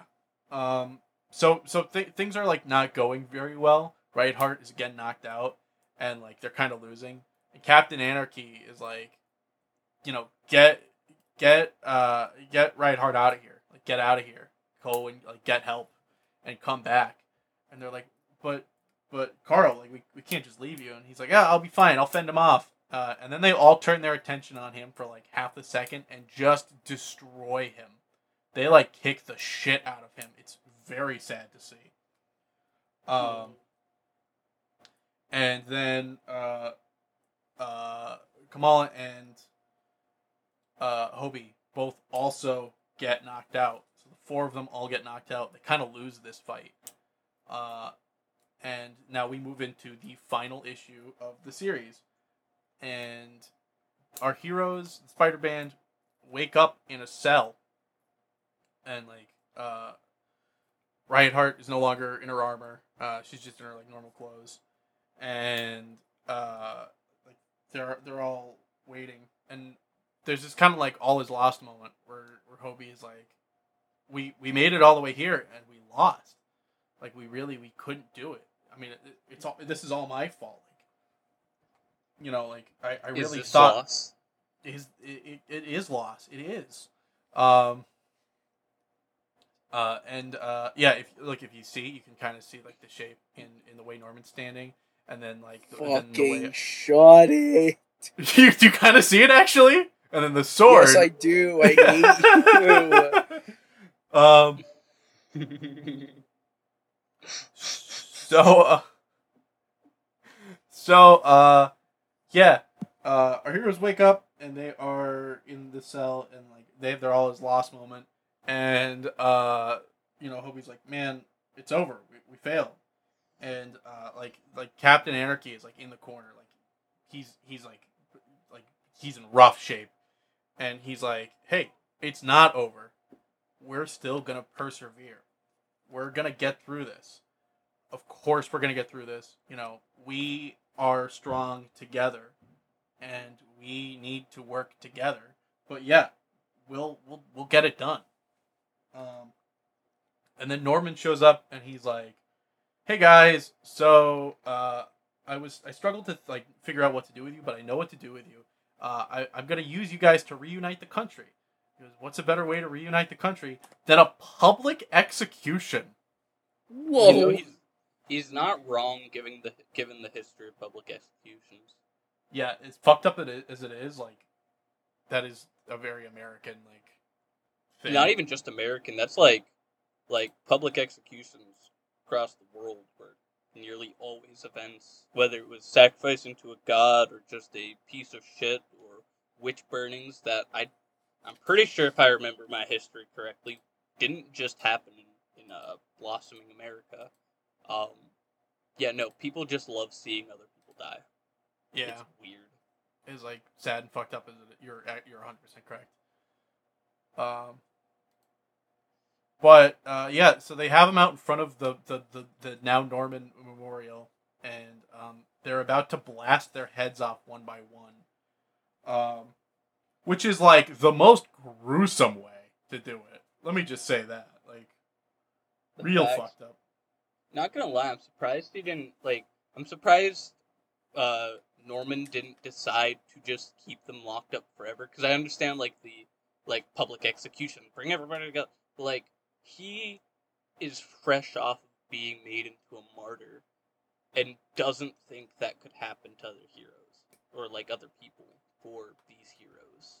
well, he reveals himself to the American public to still be alive at the execution, and he and and like I, I'm assuming that the case is that like he he's telling them like oh modern miracles of, of technology managed to keep me alive, uh, our resolve is even stronger or whatever, um, and uh, I I do definitely think it's like an ego thing like he he wants to kill the guy that killed him. Um, That's fair. That's fair. uh, but yeah, they're they're about to they're gonna start with Captain Anarchy. They're gonna kill him first. Uh, No. but then but then War Sentry is like, hang on, I've got something on my scanner. Because it's like nuclear radiation. It, it- it's like and and Norman's like, what? They, they can't have like bombs. Like, what do you mean nuclear radiation? And he's Oh. like, he's like, it's getting closer. And then the Hulk shows up and slams a bus in, or I'm sorry, he slams the spider van directly into War Sentry's face. Um, God damn. How here's Let's you go, fellow Hulky. kids? here here is uh here's what the Hulk looks like uh when he is transformed in this. I like Yeah, how he- even the says Hulk gets a cool makeover. yeah, he gets he has a mohawk. Uh, he says Hulk thrash now. Hulk, Hulk thrash. God damn it! Like Yeah. that he's still good- listening to music. Yeah, you know what he's listening to? There's a Spider Punk playlist on Spotify. Not any of the No. fan made ones. There's no, an official. Hulk, you Hulk can't hear us. He has his AirPods in. oh no! Yeah. Yeah, he he's uh he's listening to the Dead Kennedys from the Spider Punk playlist. Um, Interesting. That's actually that's pretty cool that there's like official playlists out there. I always Yeah. like when creators and people do that. yeah, uh, like some of the stuff I, I really like too. Uh, there's there's some there's some stuff on here I'm not really a big fan of. I mean, uh, I know the Sex Pistols are kind of considered to be like important to the punk scene, but like they're kind of they're kind of shitty. Um, yeah. So, uh, yeah, commence fighting. Uh, the Daredevil drummer shows back up. Matthias shows Woo! back up, and uh, they uh, they fight them off. Uh, during the fight, Reinhardt steals War Sentry's armor. She like knocks him out with this little gadget that like deprograms the armor, and she gets in it. Uh, and uh, yeah, they they uh, kind of kick the shit out of them uh, via the power of the of the atomic Hulk. Um, and uh, Norman is like, it, you know, it, it's not over. Like, of course it's not over, and he summons his uh his. Let, let me, let me get the name of, of this right. Uh, he summons his Thunderbolt department, which are essentially like his private military. They're basically Marvel's Suicide Squad in the normal continuity. Interesting. I didn't know that actually. Yeah, they're Oh. they're not a very commonly used team, but uh, the Thunderbolts is like occasionally a team run by Norman Osborn that are basically the Suicide Squad. Interesting. Um, but uh, in this, they're they're they're all just like sort of normal dudes. Basically, they're just like normal cops. Uh, but they're kind of also wearing like like semi power armor stuff. They've all got blasters on their hands. That's what you need to know. And uh, uh, Reinhardt's like, oh hey, check this out. And she realizes because she's wearing War Sentry's armor, who is like in charge of the Thunderbolt department, she can control all of their power armors, right? And she aims all the blasters at Norman, and then Spider Spider Punk Hobie he plugs his guitar into the suit and then plays a riff that's so good that he kills Norman again. Oh my god. Yeah, That's he- fucking metal as shit or punk as hell. Yeah, it's punk I as mean- hell, dude. I mean, Venom's weakness is loud music. That's true. It is It's definitely true. things. So yeah, uh, and they they kill Norman uh, for a second time this time, uh, and they all go home and they all live happily ever after until Marvel decides to make that not true anymore, and probably brings Norman back again. Yeah, it's it's a superhero universe. Nobody ever stays dead. Yeah, that's true. Um, I've got one more image, and it's just a little. Uh, it's a it's it's cover art. Um, I've yeah, I saw this when I was looking it up. It's a really nice art. Yeah, yeah, it's really good. Um, yeah, it's uh, i- i- it's a good, it's a good book. I mean, they're good books, I should say. Um, I would recommend them. Uh, I I started reading uh, Amazing Spider-Man, the Spider Verse arc from the 2014 Amazing Spider-Man series, because I was gonna read all those too. Um, there's Minions. That's all you gotta know. There's, there's Minions. Um, and uh, I was about to ask, what do you mean? The- the- uh, listeners at home, I mean, I, Tyler might link this image, but you need to know that there's minions. That's that's the important part. This image Um, will be linked in its own tweet that just says minions. Minions. Uh, so Can you yeah, have it, can you add another picture where it is a minion from Despicable Me? just like like insert one into the same picture, like just like alongside. Oh my them. god! We Photoshop one of these guys into a Despicable Me minion. Leave the other one as is. oh shit! This is about to be a cursed image. So It's a uh, so cursed yeah, podcast. this is a curse podcast. That's Spider Punk though. Read the series. Buy it from your local comic book shop. If they don't have it, ask them Tough if they'll tits. special order it. Pirate Um, it. Wait, no, sorry, what? Uh, I'm not telling you to pirate it, but I'm, I'm also, also gonna not telling say that it's not hard to find online for free. Our needy. Um, yeah. Uh, I signed up for Marvel Unlimited though, uh, which is their like online comic service. It sucks. I'm gonna say that. Okay. Marvel, do better. Okay, I'm glad I'm not the only one. I got a free month of that with Game Pass forever ago, and I was like, this is fucking garbage. Yeah, it's like impossible It's- to navigate. It's impossible, especially on phone. Oh my god, it's If you worthless. if you use the app, it's not the worst. But like if you use like a like a web browser on your phone, fucking terrible, awful. Remember, folks, if you're designing your own website or subscription-based server service, hire good UI artists and developers so that people can actually understand your website. Yes. I wonder if DC's is also bad. I haven't used DC's. Um, maybe when DC makes a good movie, we'll, we'll I'll talk about it. Sorry, DC. You you tell me the Flash wasn't banger? It had Nicolas Uh, Cage in it. The They have a- Suicide Squad was pretty good. They have a lot That of was good, good. movies. Just most of them aren't live action because live That's- action has just never been DC's forte. That's true. Yeah, that's also true. Like I don't know. Like I've always I looked at it like this from a very young age. Like Marvel, it's it's less true now, but Marvel has live action in their pocket. They they at least initially did absolutely excellent with the MCU. Whereas like they're scattered, kind of few and far between really good live action DC movies. But nine times out of ten, if you watch an animated movie of, from them, it's gonna be a fucking banger.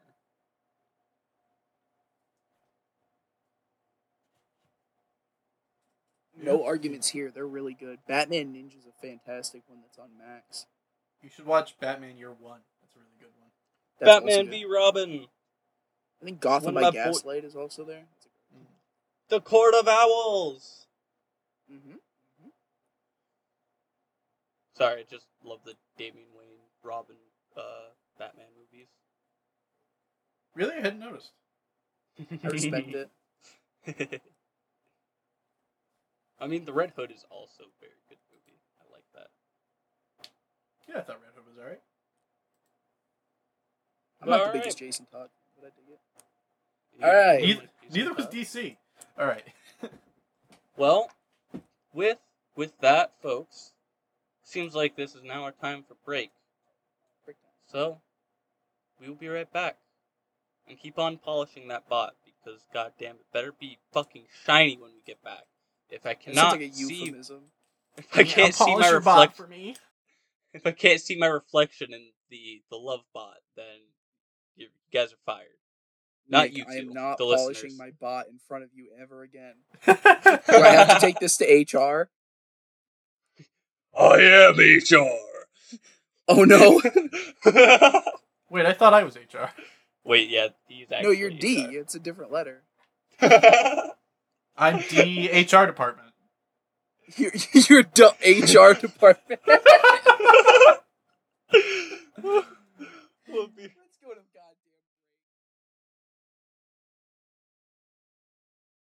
back, Welcome baby. back, Love We're back. Can't say gamers anymore. It's racist. We're back. Can't say.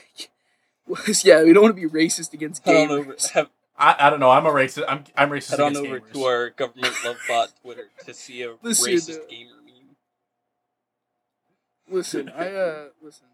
I don't like to say that I'm racist, but if gamers are a race, I might be changing my mind. I'm gonna unironically try to try to create that that kingpin kingpin meme. It's not about the money, Spider Man. It's about the Mets. Well, All right, so Oh, shit. are you, are we I ready? think we're ready to dive right on into Tyler's topic. Lay it on us. All right. I I have no idea what Tyler's about to talk about. So Hello, my name is Tyler, and I'm a recovering Gwen enthusiast.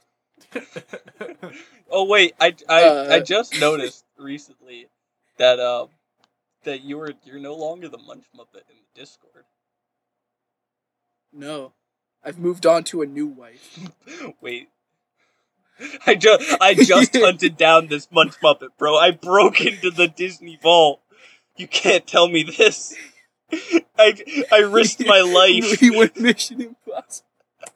this much Muppet. I lost my left I mean, I'll still arm, take bro. it. You know. Listen, listen. Polyamory is a thing. Right? That's true. I believe in it. I am that in it. thing. Yeah. You know a what? point. Moving on. Yeah. I respect it. We're I respect it. Respect. Anyway, point is respect exactly.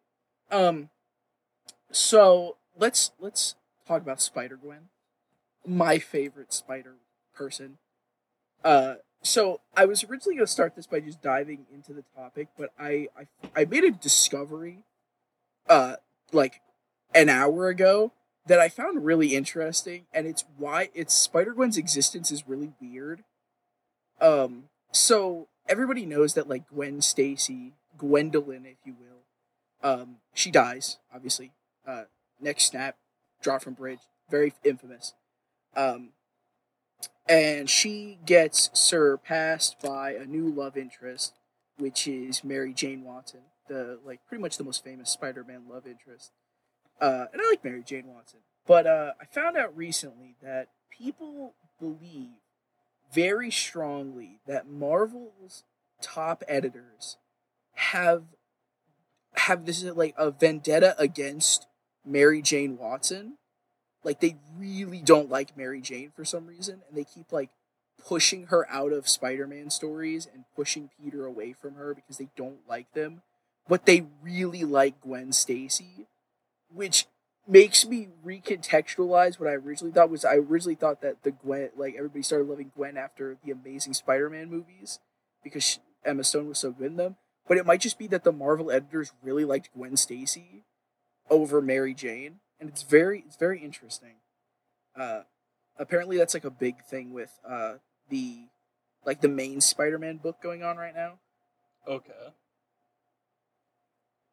Yeah, so that's that's kind of like a little weird. I've thing. seen I've seen a lot Um, of like wars over Gwen Stacy as a love interest for for Peter Parker, and like at least her her like regular human not spider or ghost spider Spider Gwen uh form or however you want to put it uh is like Gwen Stacy just isn't really the the best person, at least in most of the time she shows up. At least from Yeah, she's just kind of like a normal. She's just kind of like a normal girl. It's not a Oh, whole I- bunch to her. I, well, I actually forgot to mention. Oh, Oh, uh, sorry, for it. Nick. I was just gonna say I forgot to mention that in Spider Punk's uh, universe, she was a rock star. That's funny. That, No that kind of connects. That Yeah. kind of Isn't there a lot of stuff with Um, her with so her yeah. cheating on on Peter with Norman, but then being like, Oh my Be- god! Don't even the- get me but- started on fucking sins past. but then then being like, nah, I'm I'm not wrong for this. there, there's like this really. There was this one writer, I, I can't, a writer or an editor. I can't remember exactly off the top of my head, but he he was like one of the few people who was not obsessed with Gwen Stacy, and he basically had this problem where he felt like fans idolized her as some sort of angelic figure, so he wanted to, and this is gonna sound really gross, and it is, take her down a peg by revealing that she's not a virgin. Yeah. And the way they decided to do that was having her sleep with 40 year old creep Norman Osborn. Mm. It's been retconned in that book since, but it's also still fucking stupid and gross because a woman's value is not based on whether or not she's a fucking virgin, you weirdos. Dead ass. Yeah, I was gonna say this feels very like misogynist and like It it absolutely is. And like I was talking with Nick about this when I was talking about like how like a lot of like uh female superheroes are just like such so oddly sexualized. Like I will never forget there's this one panel in Civil War, this Civil War comic about like fucking terrorism and like political strife and there's just this one shot where it's like, "Oh, here's She-Hulk's ass." Like, really now? Right now? Can we wait? Can't we, wait. Like, I need really to. I need to need do to come down now. from this emotional high before I could jerk off. What the fuck, comics? Yeah, like we're looking we're looking at like we're looking at basically 9-11-2 right now, and you're gonna show me She-Hulk's ass. Now I'm out of breath for different reasons right now. You can't get me excited like that. yeah, yeah. I only have so much oxygen to go. around. anyway, uh, so I was very curious about Spider Gwen after watching uh Across the Spider Verse because she pretty, uh, and I decided to pick up the original Ghost Spider run. Um, it's uh Jason Latour and Robbi Rodriguez, uh, who Robbi Rodriguez does fucking amazing art in these books. Um, that's for sure. Um, uh, and it's a 34 issue run, which also includes some crossover events. And I won't go as in depth with each of them because I have more comics to cover than uh, D does. But uh, as I go through them, I'm going to talk about like what it is because Sp- because Spider Gwen is the reason why I finally have become like a much bigger Spider Man fan. Like Spider Man's way up there now, uh, in terms of superheroes. When before I didn't really care much about him. Um, so Gwen's first appearance is um an Edge of the Spider Verse comic, which is basically setting up the original Spider Verse event.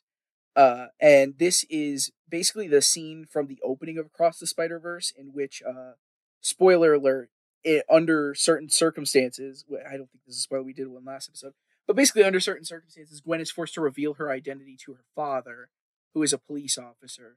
Um, and it's actually uh, very word for word. In fact, if you read the comics to the movie, it's very fascinating. Um, but uh, they, uh, but she's forced to reveal her identity to her father. She does that. Um, she convinces her father to quit the police force, or he doesn't quit the police force. Excuse me. Uh, he quits like chasing after Spider Woman because he realizes Spider Woman is not the person who killed Peter. Um, and another reason why they think Spider Woman killed Peter is because nobody found the lizard because Peter was the fucking lizard, and nobody knows that, which is important because um, so her first story involves her basically being chased by like the police constantly, led by uh, police captain Frank Castle. Yeah, the, the Punisher is the fucking police captain, and uh, they reveal that he was a war veteran who was a part of a Tony Stark funded war group called War Machine. How how which Exact- I'm sorry. I Here's just wanted a- to poke fun at the, the War Machine sidekick being turned into a a war organization.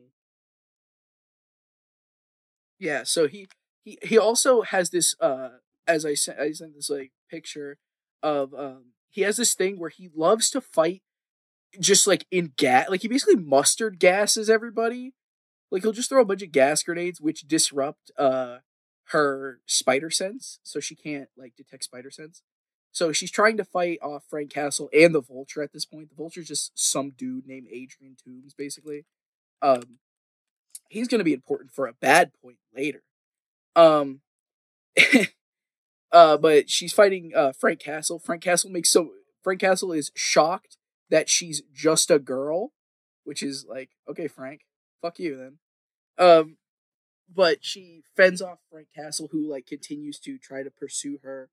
Um, and he's going to get severely, severely more like intense about it. Um, so the next part of this is kind of um, her talking about like the excuse me, uh, her dealing with the kingpin for the first time, and the kingpin Is in this universe house? is Matt Murdock. No, he's a skinny. God damn it! You can't do this. Yeah, it is Matt Murdock, uh, who's normally the Daredevil. Who's Daredevil I heard that, D. universe. I heard that, D.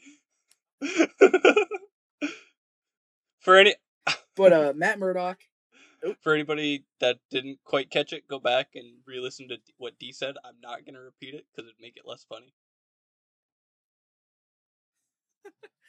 uh, so Matt Murdock is the kingpin. Basically, what happens is, um, when he he was blinded as a child, as per usual, um, and then he got take uh, his parents died in the same way, and then he got taken in by Stick, who's his master. But in this universe, what's different is Stick is killed by the Hand, which is a ninja corporation, and they basically take Matt Murdock, and Matt Murdock becomes the leader of the Hand. And because Matt Murdock feels like being a, a, a, a funny guy, funny little lad, uh, he basically gets Wilson Fisk put in prison and then just takes his shit. I'm so Matt doing Murdock, this. Wait, what? what? I said I'm always doing Is there this. something you're not telling us, D? Yeah, he just, he's just. I he also put Wilson Fisk in prison. I'm just worried about his plans Um, for us. Try and Oh, get more powerful than me. Try it. See what They're, happens. they're, gonna, I'm they're, good. gonna, they're gonna beat our ass. Tyler, we gotta watch out. But yeah, so they encounter the Kingpin when Felicia Hardy, who is not really the Black Cat, she's like a singer. Um, she's not very important and she doesn't appear very long, but she fights uh some hand ninjas when she tries to set a trap for Matt Murdock, but she isn't able to capture the bitch. Um, and that's the same show where we uh we get introduced to the Mary Janes, which is her band, uh, which is Glory Brandt, Betty Brant, if I remember correctly, and then Mary Jane, and then obviously, um, obviously Gwen. Hell yeah, hell yeah. She's the drummer still, right? Yeah. Wait, So yeah, yeah, Betty- Glory Grant, Betty Brant, M Emma, mm, MJ, aka Mary Jane Watson, and then uh, Gwen Stacy. who Um, else is Betty Brant? I feel like I've heard that name before. Betty Brant is um she's a common like Spider-Man side character. Uh you might know her. Do you watch a lot of MCU movies? Uh, I, I watch my my fair share. Yeah, At least the Spider-Man ones. yeah. She's the blonde girl who does the announcements. Oh yeah, that's right. Yeah, that's Betty Brant and then she has a sister Gloria. Um but yeah, so they go to Felicia Hardy show. Felicia Hardy gets uh, captured and she basically disappears from the story. And then the back half of this is um, Gwen going uh, dealing with uh, a resurgence of the lizard mutagen, which is the thing that Peter uh, basically invented, kind of, um, which you know gives uh, people the lizard powers and turns them into fucking lizards. And she basically deals with it because she's very scared that people are going to connect it to Peter, and it's basically going to basically kind of ruin his legacy and make people view him as like a bad person. And this is where we kind of get rid get into like the main part of the book, which is Gwen just needs a hug. Like she gets her ass handed to her all the time. Like this is this is pretty much a regular occurrence. That is terrible glare on that. But that is pretty much a regular occurrence of how she looks, which is looks homeless sitting on a couch. Um yeah, so she's kind of like going through a lot because she has to deal with the fact that the police are after her hardcore. Some of them even know that she's Gwen Stacy. They connect it. Um, and now she has to deal with this lizard mutagen. She gets uh, to hang out with Captain America, who is a woman in this universe, uh, a black woman named Samantha Wilson, uh, which is pretty neat. Um, we don't see too much of her, but she does appear every once in a while, and she's a pretty cool character. Uh, and then from there, she goes. Uh, this is when Spider Gwen kind of goes into her her crossover with the other Spider Women, which is you know Spider Woman and then Silk. Uh, Silk being Sydney Moon, which is very important. Uh, but during that crossover, which is a whole bunch of stuff uh, with people getting trapped in other universes. Also in Gwen's universe, Reed Richards is uh, a small uh, black child, which is uh, funny because he's the only good Reed Richards I've ever seen in my life. Um, What about what about John Krasinski? I mean, he was in the Illuminati, so Aren't we all? yeah, but it was a different Illuminati. Oh, Theirs has a theirs has a funny guy in a wheelchair. Uh, I like that you're implying that the Illuminati in our world is ableist. yeah, I believe it. Yeah, that's fair. So, um, so Gwen, uh, uh, yeah, goes to Reed Richards and all this stuff, and they try to track down Sydney Moon, who has a corporation in Earth sixty five, which is Gwen's Earth, called Silk, as opposed to being Silk. She has a corporation called Silk. Um, and she's trying to travel to other universes that have more superheroes so that she can kind of uh, take their like superpower stuff, like all their fancy gear, like Pym particles and all that shit. Um, and she does manage to take that stuff. And um, when she's fighting, you know, Gwen is fighting her, and Sydney reveals basically that she made the spider that bit Gwen, and it was supposed to bite her, and it didn't for some odd reason, whether it like escaped or what, but it did not bite Sydney, and it was supposed to. So she obsessed her entire life trying to recreate the experiment that gave Gwen her powers, uh, but couldn't do it. And because of this, she gets really pissed off and uses a like nanobite spider thing and basically just sucks the powers out of Gwen. So she no longer has spider powers. Um, the only way she can have them is through these like vial. They're basically spider drugs. Um, it's like like miniaturized versions of the power that she was given permanently. Um, and she basically has these vials. Then she injects them through this like wrist thing, and it gives her uh, basically a spider high. Is how they pretty much how they describe it. Like she's basically high and has spider powers. Question: I think we might have covered it and talked about it a little bit uh, last week, but it's slightly off topic, but tangentially related. Do you think this is what Miguel was using in Across the Spider Verse, or do you think it was something else? I do believe it's probably this. It's probably something similar, like a similar idea. Interesting.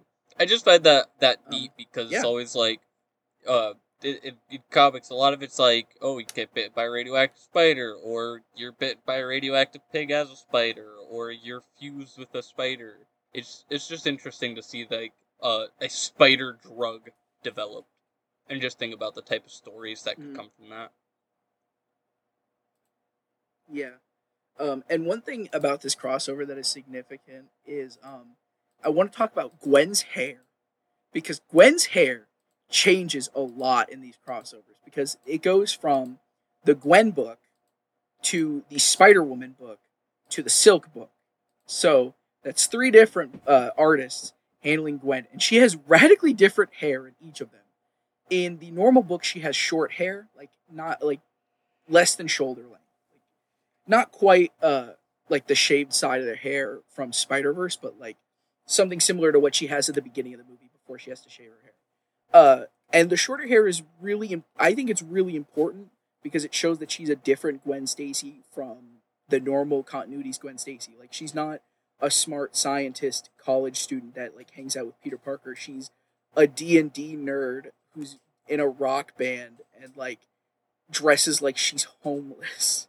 But but she looks Like- so awesome. she, she is awesome, but she's also looks tired. Yeah. throughout this whole thing because she gets her ass handed to her. Did I forget to mention? like we're not even at the most of it yet.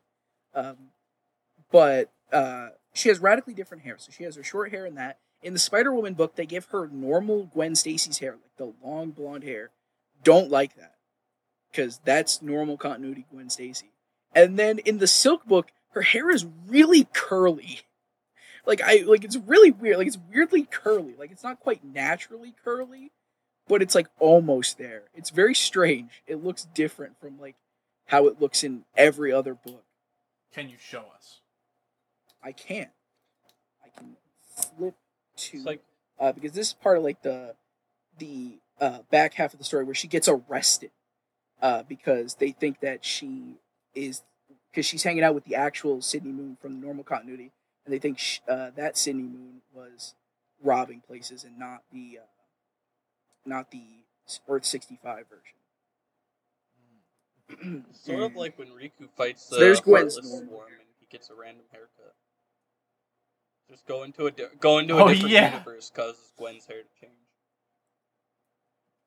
Yeah, it really does. Like it, it it's so strange that her, her hair radically changes. There's the version of there's the curlier version of the hair. Um so yeah, so that's how the, the and then the end of the Spider Woman book is uh they arrest Sydney Moon, they put her in jail. Uh Gwen only has a few vials left, which means uh pretty much in a few vials she can't be Spider Man anymore. Um so that's like a big thing that's weighing on her because she doesn't know how to be anything other than Spider Woman because like she's been so messed up. Like it's like her work, her Spider Man life balance is pretty fucked up. Like she has no balance. She struggles to maintain any sort of relationship. Like the closest she has is her band, and even then they're not super close. And then her dad, and you know they go through a whole lot of shit.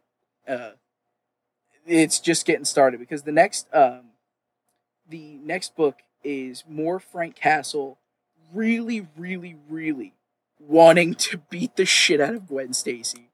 Like he is so ready, willing, and able to kick the shit out of this 19 year old girl. It's kind of funny. Um, He so a rated for he hires. Kraven. The... Exactly, he hires Kraven the Hunter, who basically just summons Doctor Dolittle style a bunch of fucking animals to attack Gwen's family. Um, the uh, she can't use her spider powers at this point because she's limited with how many she has, so she doesn't want to just use them all the time.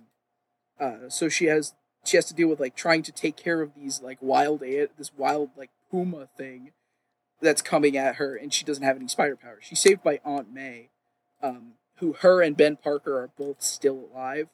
Uh, but you know Peter obviously isn't, and that's another thing that Gwen has to deal with being Spider Woman. While May and Ben think that Spider Woman killed uh, Peter Parker, so that's a big dilemma.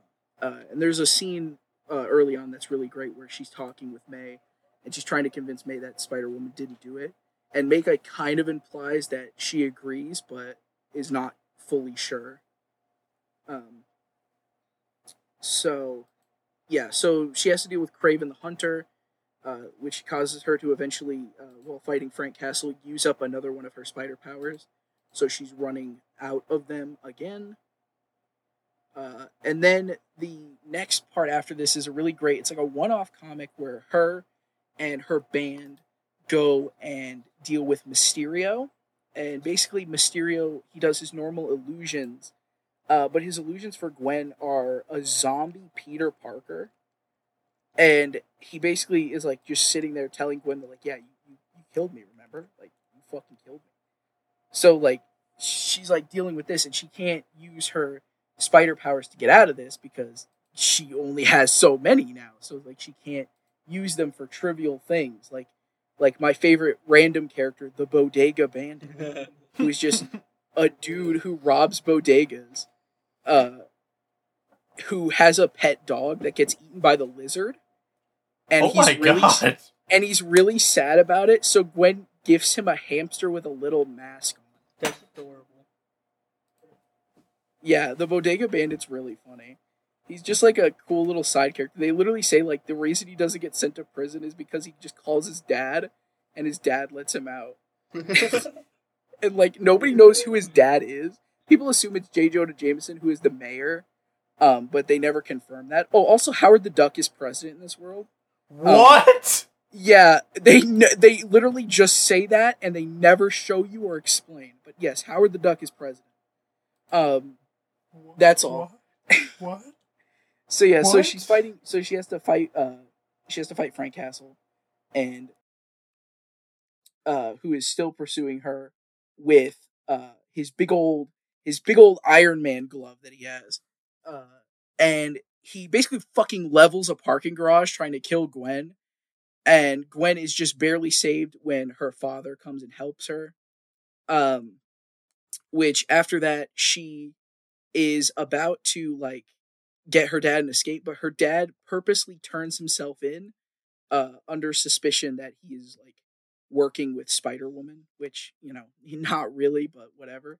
But you know, Gwen's like, "Why would you let yourself be arrested?" And and he basically says like, "Because this trial will be like an opportunity for me to claim Spider Woman's innocence uh, on like a massive scale." The only problem is, is the district attorney is fucking Foggy Nelson, which is uh notoriously uh Matthew Murdock's best fucking friend. So of course, uh that's kind of fuckoed. So yeah, so Gwen doesn't have anybody now because like her band is not like the closest to her and her dad is in prison. So she's kind of fucked up. So she makes a deal with the Kingpin who promises who makes a deal with Matt Murdock's Kingpin where she says that like um she will like like help him out with something that he may need if he can promise to uh get her more of the vials with the spider powers and help her dad get out of prison which he manages to do both of those things so now like gwen has to now gwen is under the thumb of um the kingpin it's at this point that we get like a couple of fun one-off comics uh, my personal favorites being uh, a week in the life of Spider Gwen, which is just one about like what her week her week is like. Uh, it's it's just like her constantly having to interrupt things to fight Spider Ham villains, so that's fun. Um, and then also uh, who watches the Watcher, in which one of her bandmates maces a Watcher, and the and that's pretty much it. Uh, the Watcher key is keeps trying to interfere with their life because he feels like they're being boring because they're just sitting around watching TV. And when he finally reveals himself, he just gets maced. and then the comic ends. And it's fucking hilarious. Uh, they also show a um, a similar story to the Bonesaw story, as you know, like him fighting Ma- Macho Man Randy Savage, where Gwen fights She Hulk, who's a female pro wrestler. Um, but she leaves the match early to stop uh to stop the person who's stealing the money. So uh it seems like she saw the part where that's her problem as opposed to missing it. Um so that's pretty much the end of like the the the first like the first half of the run. Uh and then the second half of the run picks up with Miles Morales uh with with Miles Morales. So uh the first page of the of the like the beginning of the third half of the comic is Gwen and Miles kissing and basically, the framework of this story is Miles trying to explain to his friends how he got from looking for his dad to making out with Gwen. And like, it's funny because his one friend is really worried about like his Spider Man stuff. Like, he's like, "Oh, is your dad okay?" And his other dude's like, "Wait, where did you meet the hot Spider Woman?" Which is just really funny. Like, he's super concerned about where he met this Spider Woman. Um, but it's basically just a story where Gwen and Miles have to work together to find uh, Miles' dad, who went on a secret mission with Shield, uh, and basically went missing in an alternate dimension. So they had there's a uh, the only real notable scene for Gwen's story is uh, Miles th- thinks that she still has her powers, so he just throws her off a building, thinking that she could swing away to get away from like somebody who was chasing them. So he just throws her off a fucking building and has to end up saving her himself because he doesn't know that her like powers are like yeah.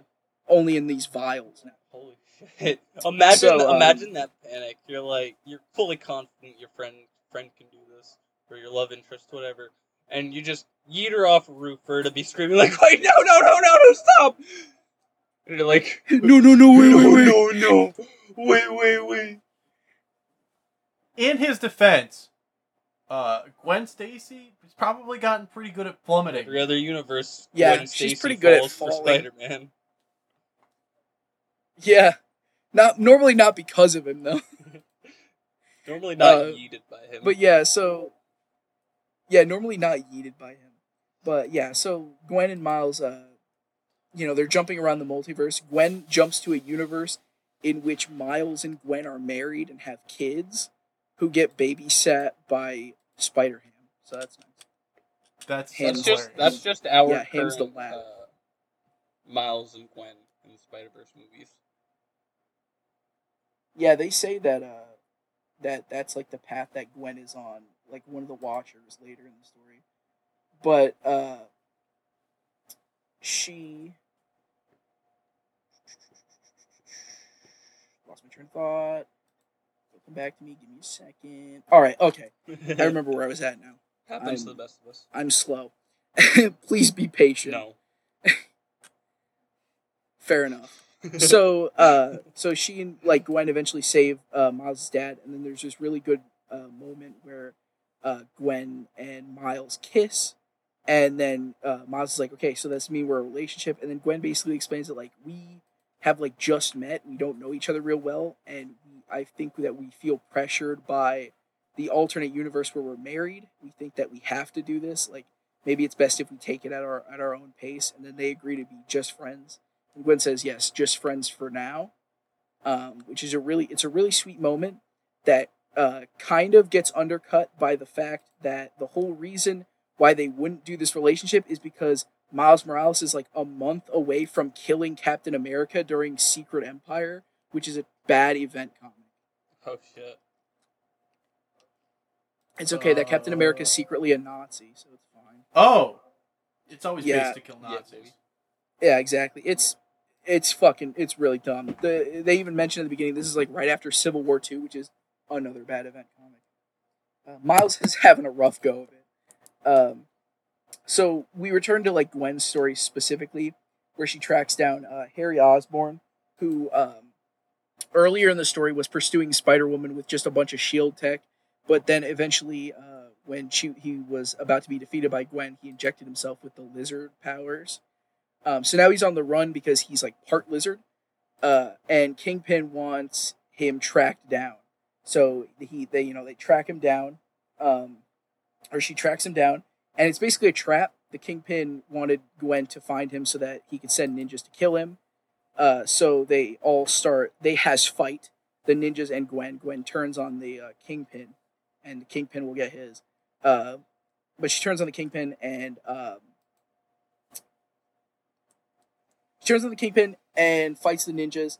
Uh, Logan shows up, uh, a bounty hunter version of Wolverine, and then a bounty hunter version of Hellcat, I believe. Uh, they show up working for Shield, also trying to take down Harry. More has fight. Uh, that's when Gwen discovers that both her spider powers and the lizard mutagen are derived from the Venom symbiote, uh, which is just like a space parasite. Um, so she uses her power, like she uses uh, Hellcat's like phasing power to basically pull the symbiote off of Harry. But because it needs to bond with a host, it has to like bond to somebody, and the only person who could possibly handle it is Gwen. So Gwen uh, gets the symbiote and becomes uh, Gwenom. Gwenom. Gwenom, yes. And this basically leads into the fucking downward spiral that is like the last bit of this comics. Uh, basically, what happens is she's now Gwenom, and she's incredibly violent because she's dealing with like, uh, like the overly aggressive, like pounding thoughts of like the Venom symbiote.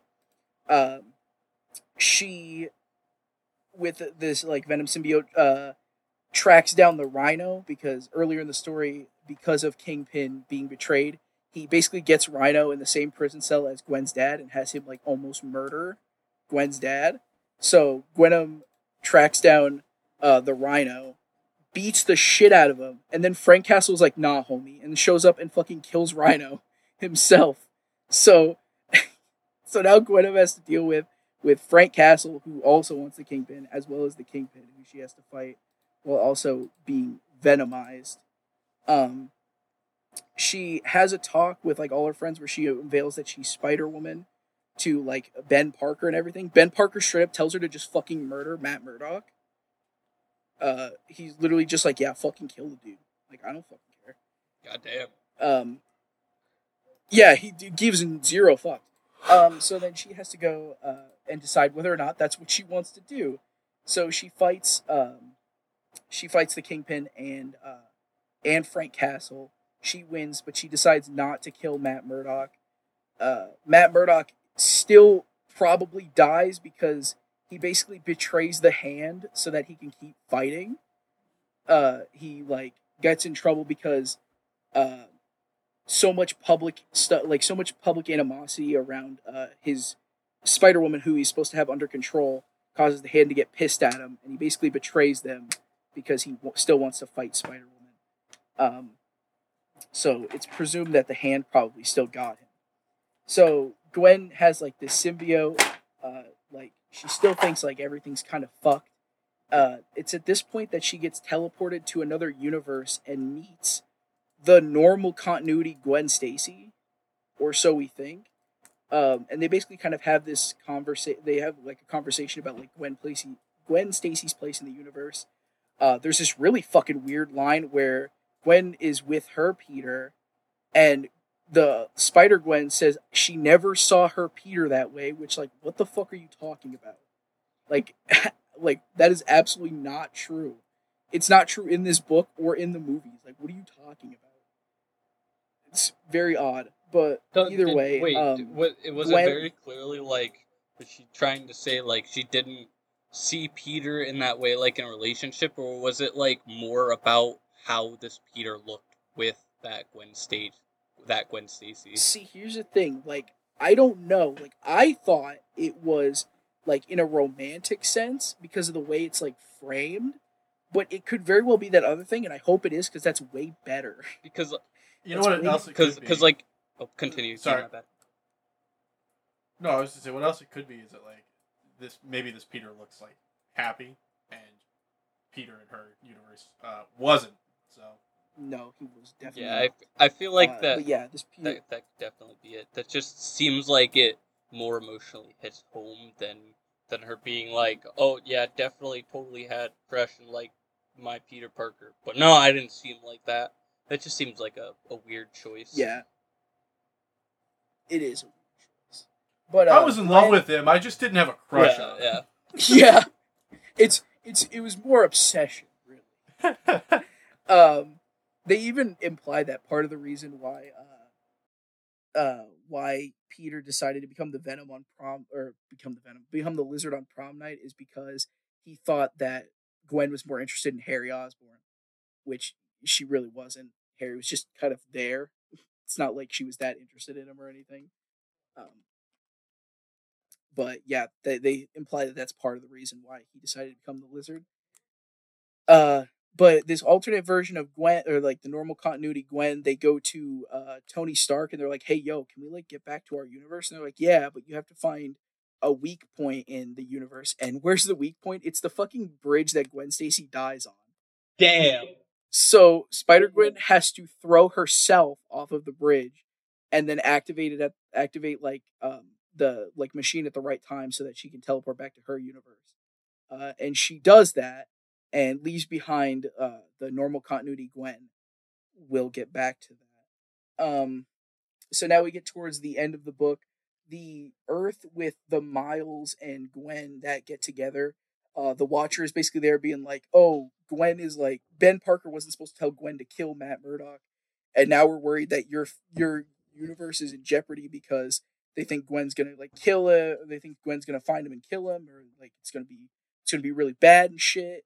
And uh, basically, the Gwen Stacy from the normal continuity is not that. Actually, she is a different version of Gwen, uh, who because she met uh, Spider Gwen decided to become basically uh the leader of a secret society of spider gwens is the best way to put it uh they hide from the watcher and monitor all the gwen stacy's Uh, and it's led by this version of Gwen Stacy, which is like a traditional Gwen Stacy, but she uses the Venom symbiote uh, spider suit.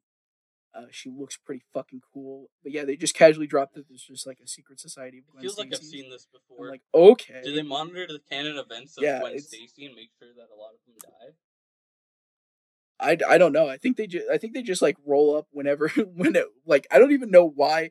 I think that she literally rolls up to just tell the watchers to fuck off because they're like trying to like get involved and shit. And she basically just shows up and tells them to fuck off, and that Gwen will figure it out, uh, which she kind of does.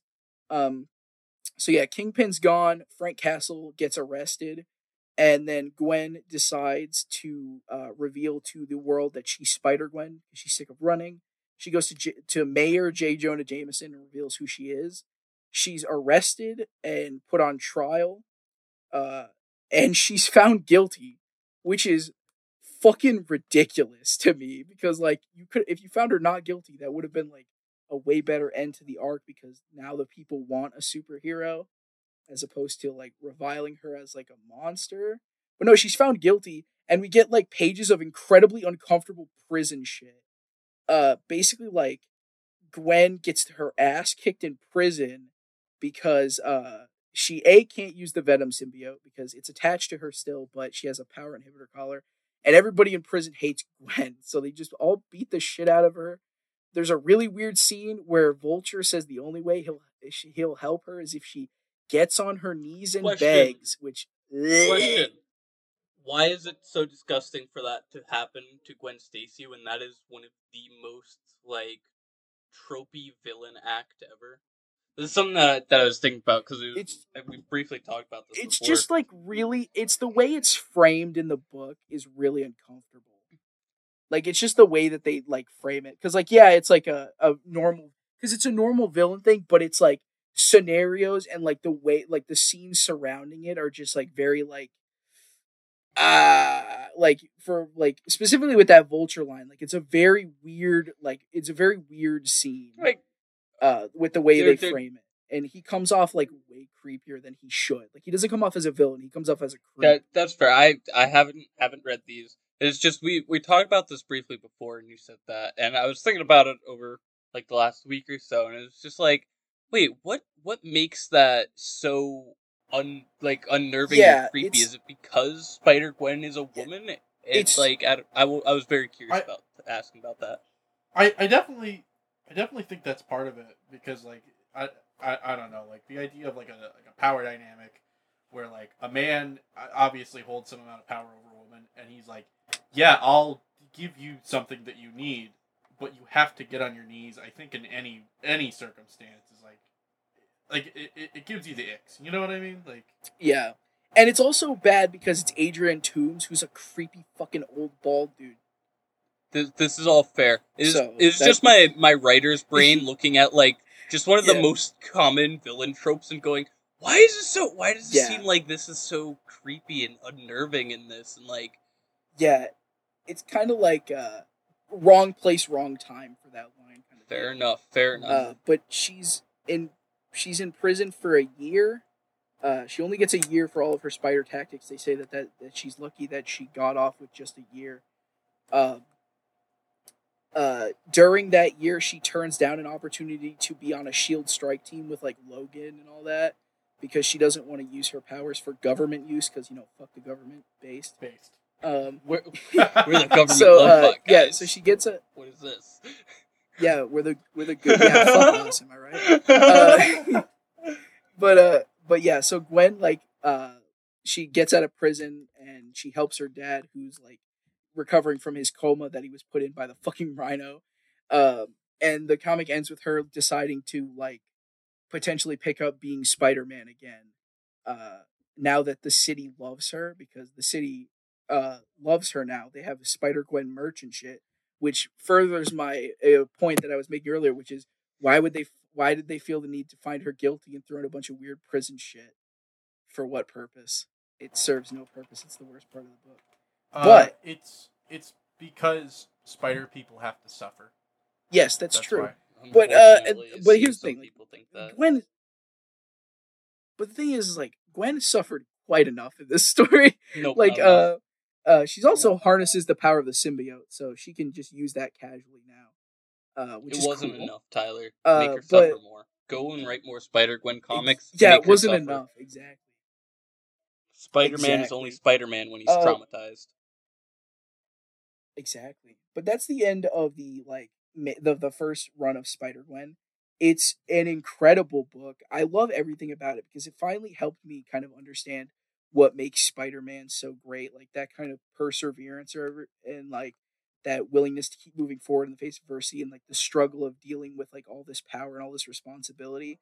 Because I kind of like feel closer to Gwen than I do to Peter Parker because you know gwen is like she's somebody who doesn't have she doesn't know where her place is in the world and she's not like she's not like a tech genius or anything. Her web shooters were gifts from uh, the wasp. Um so like she's not like some sort of like really like uh really skilled scientist or anything. Like she's just like i've mentioned before she's just basically just a burnout with a band. Um and she kind of is just looking for guidance and you know there's not a whole lot of people who can give it to her so she kind of has to figure things out on her own.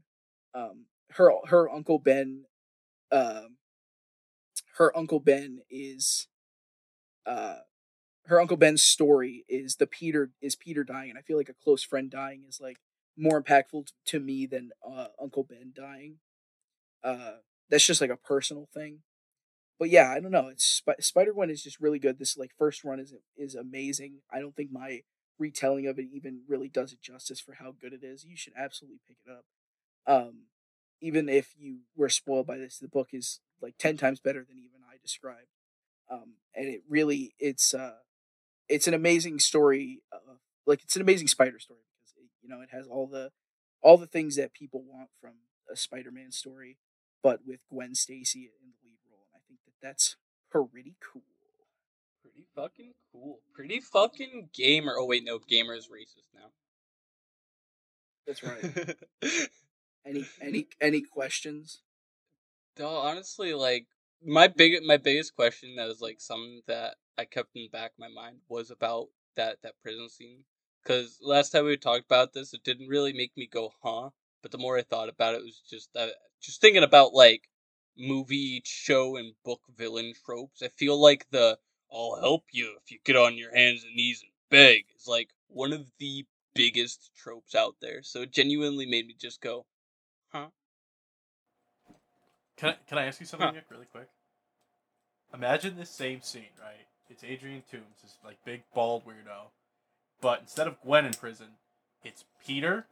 Peter is in like the prison jumpsuit, and like they're very clearly in a prison, and and uh, the Vulture's like, "I'll help you if you get on your knees."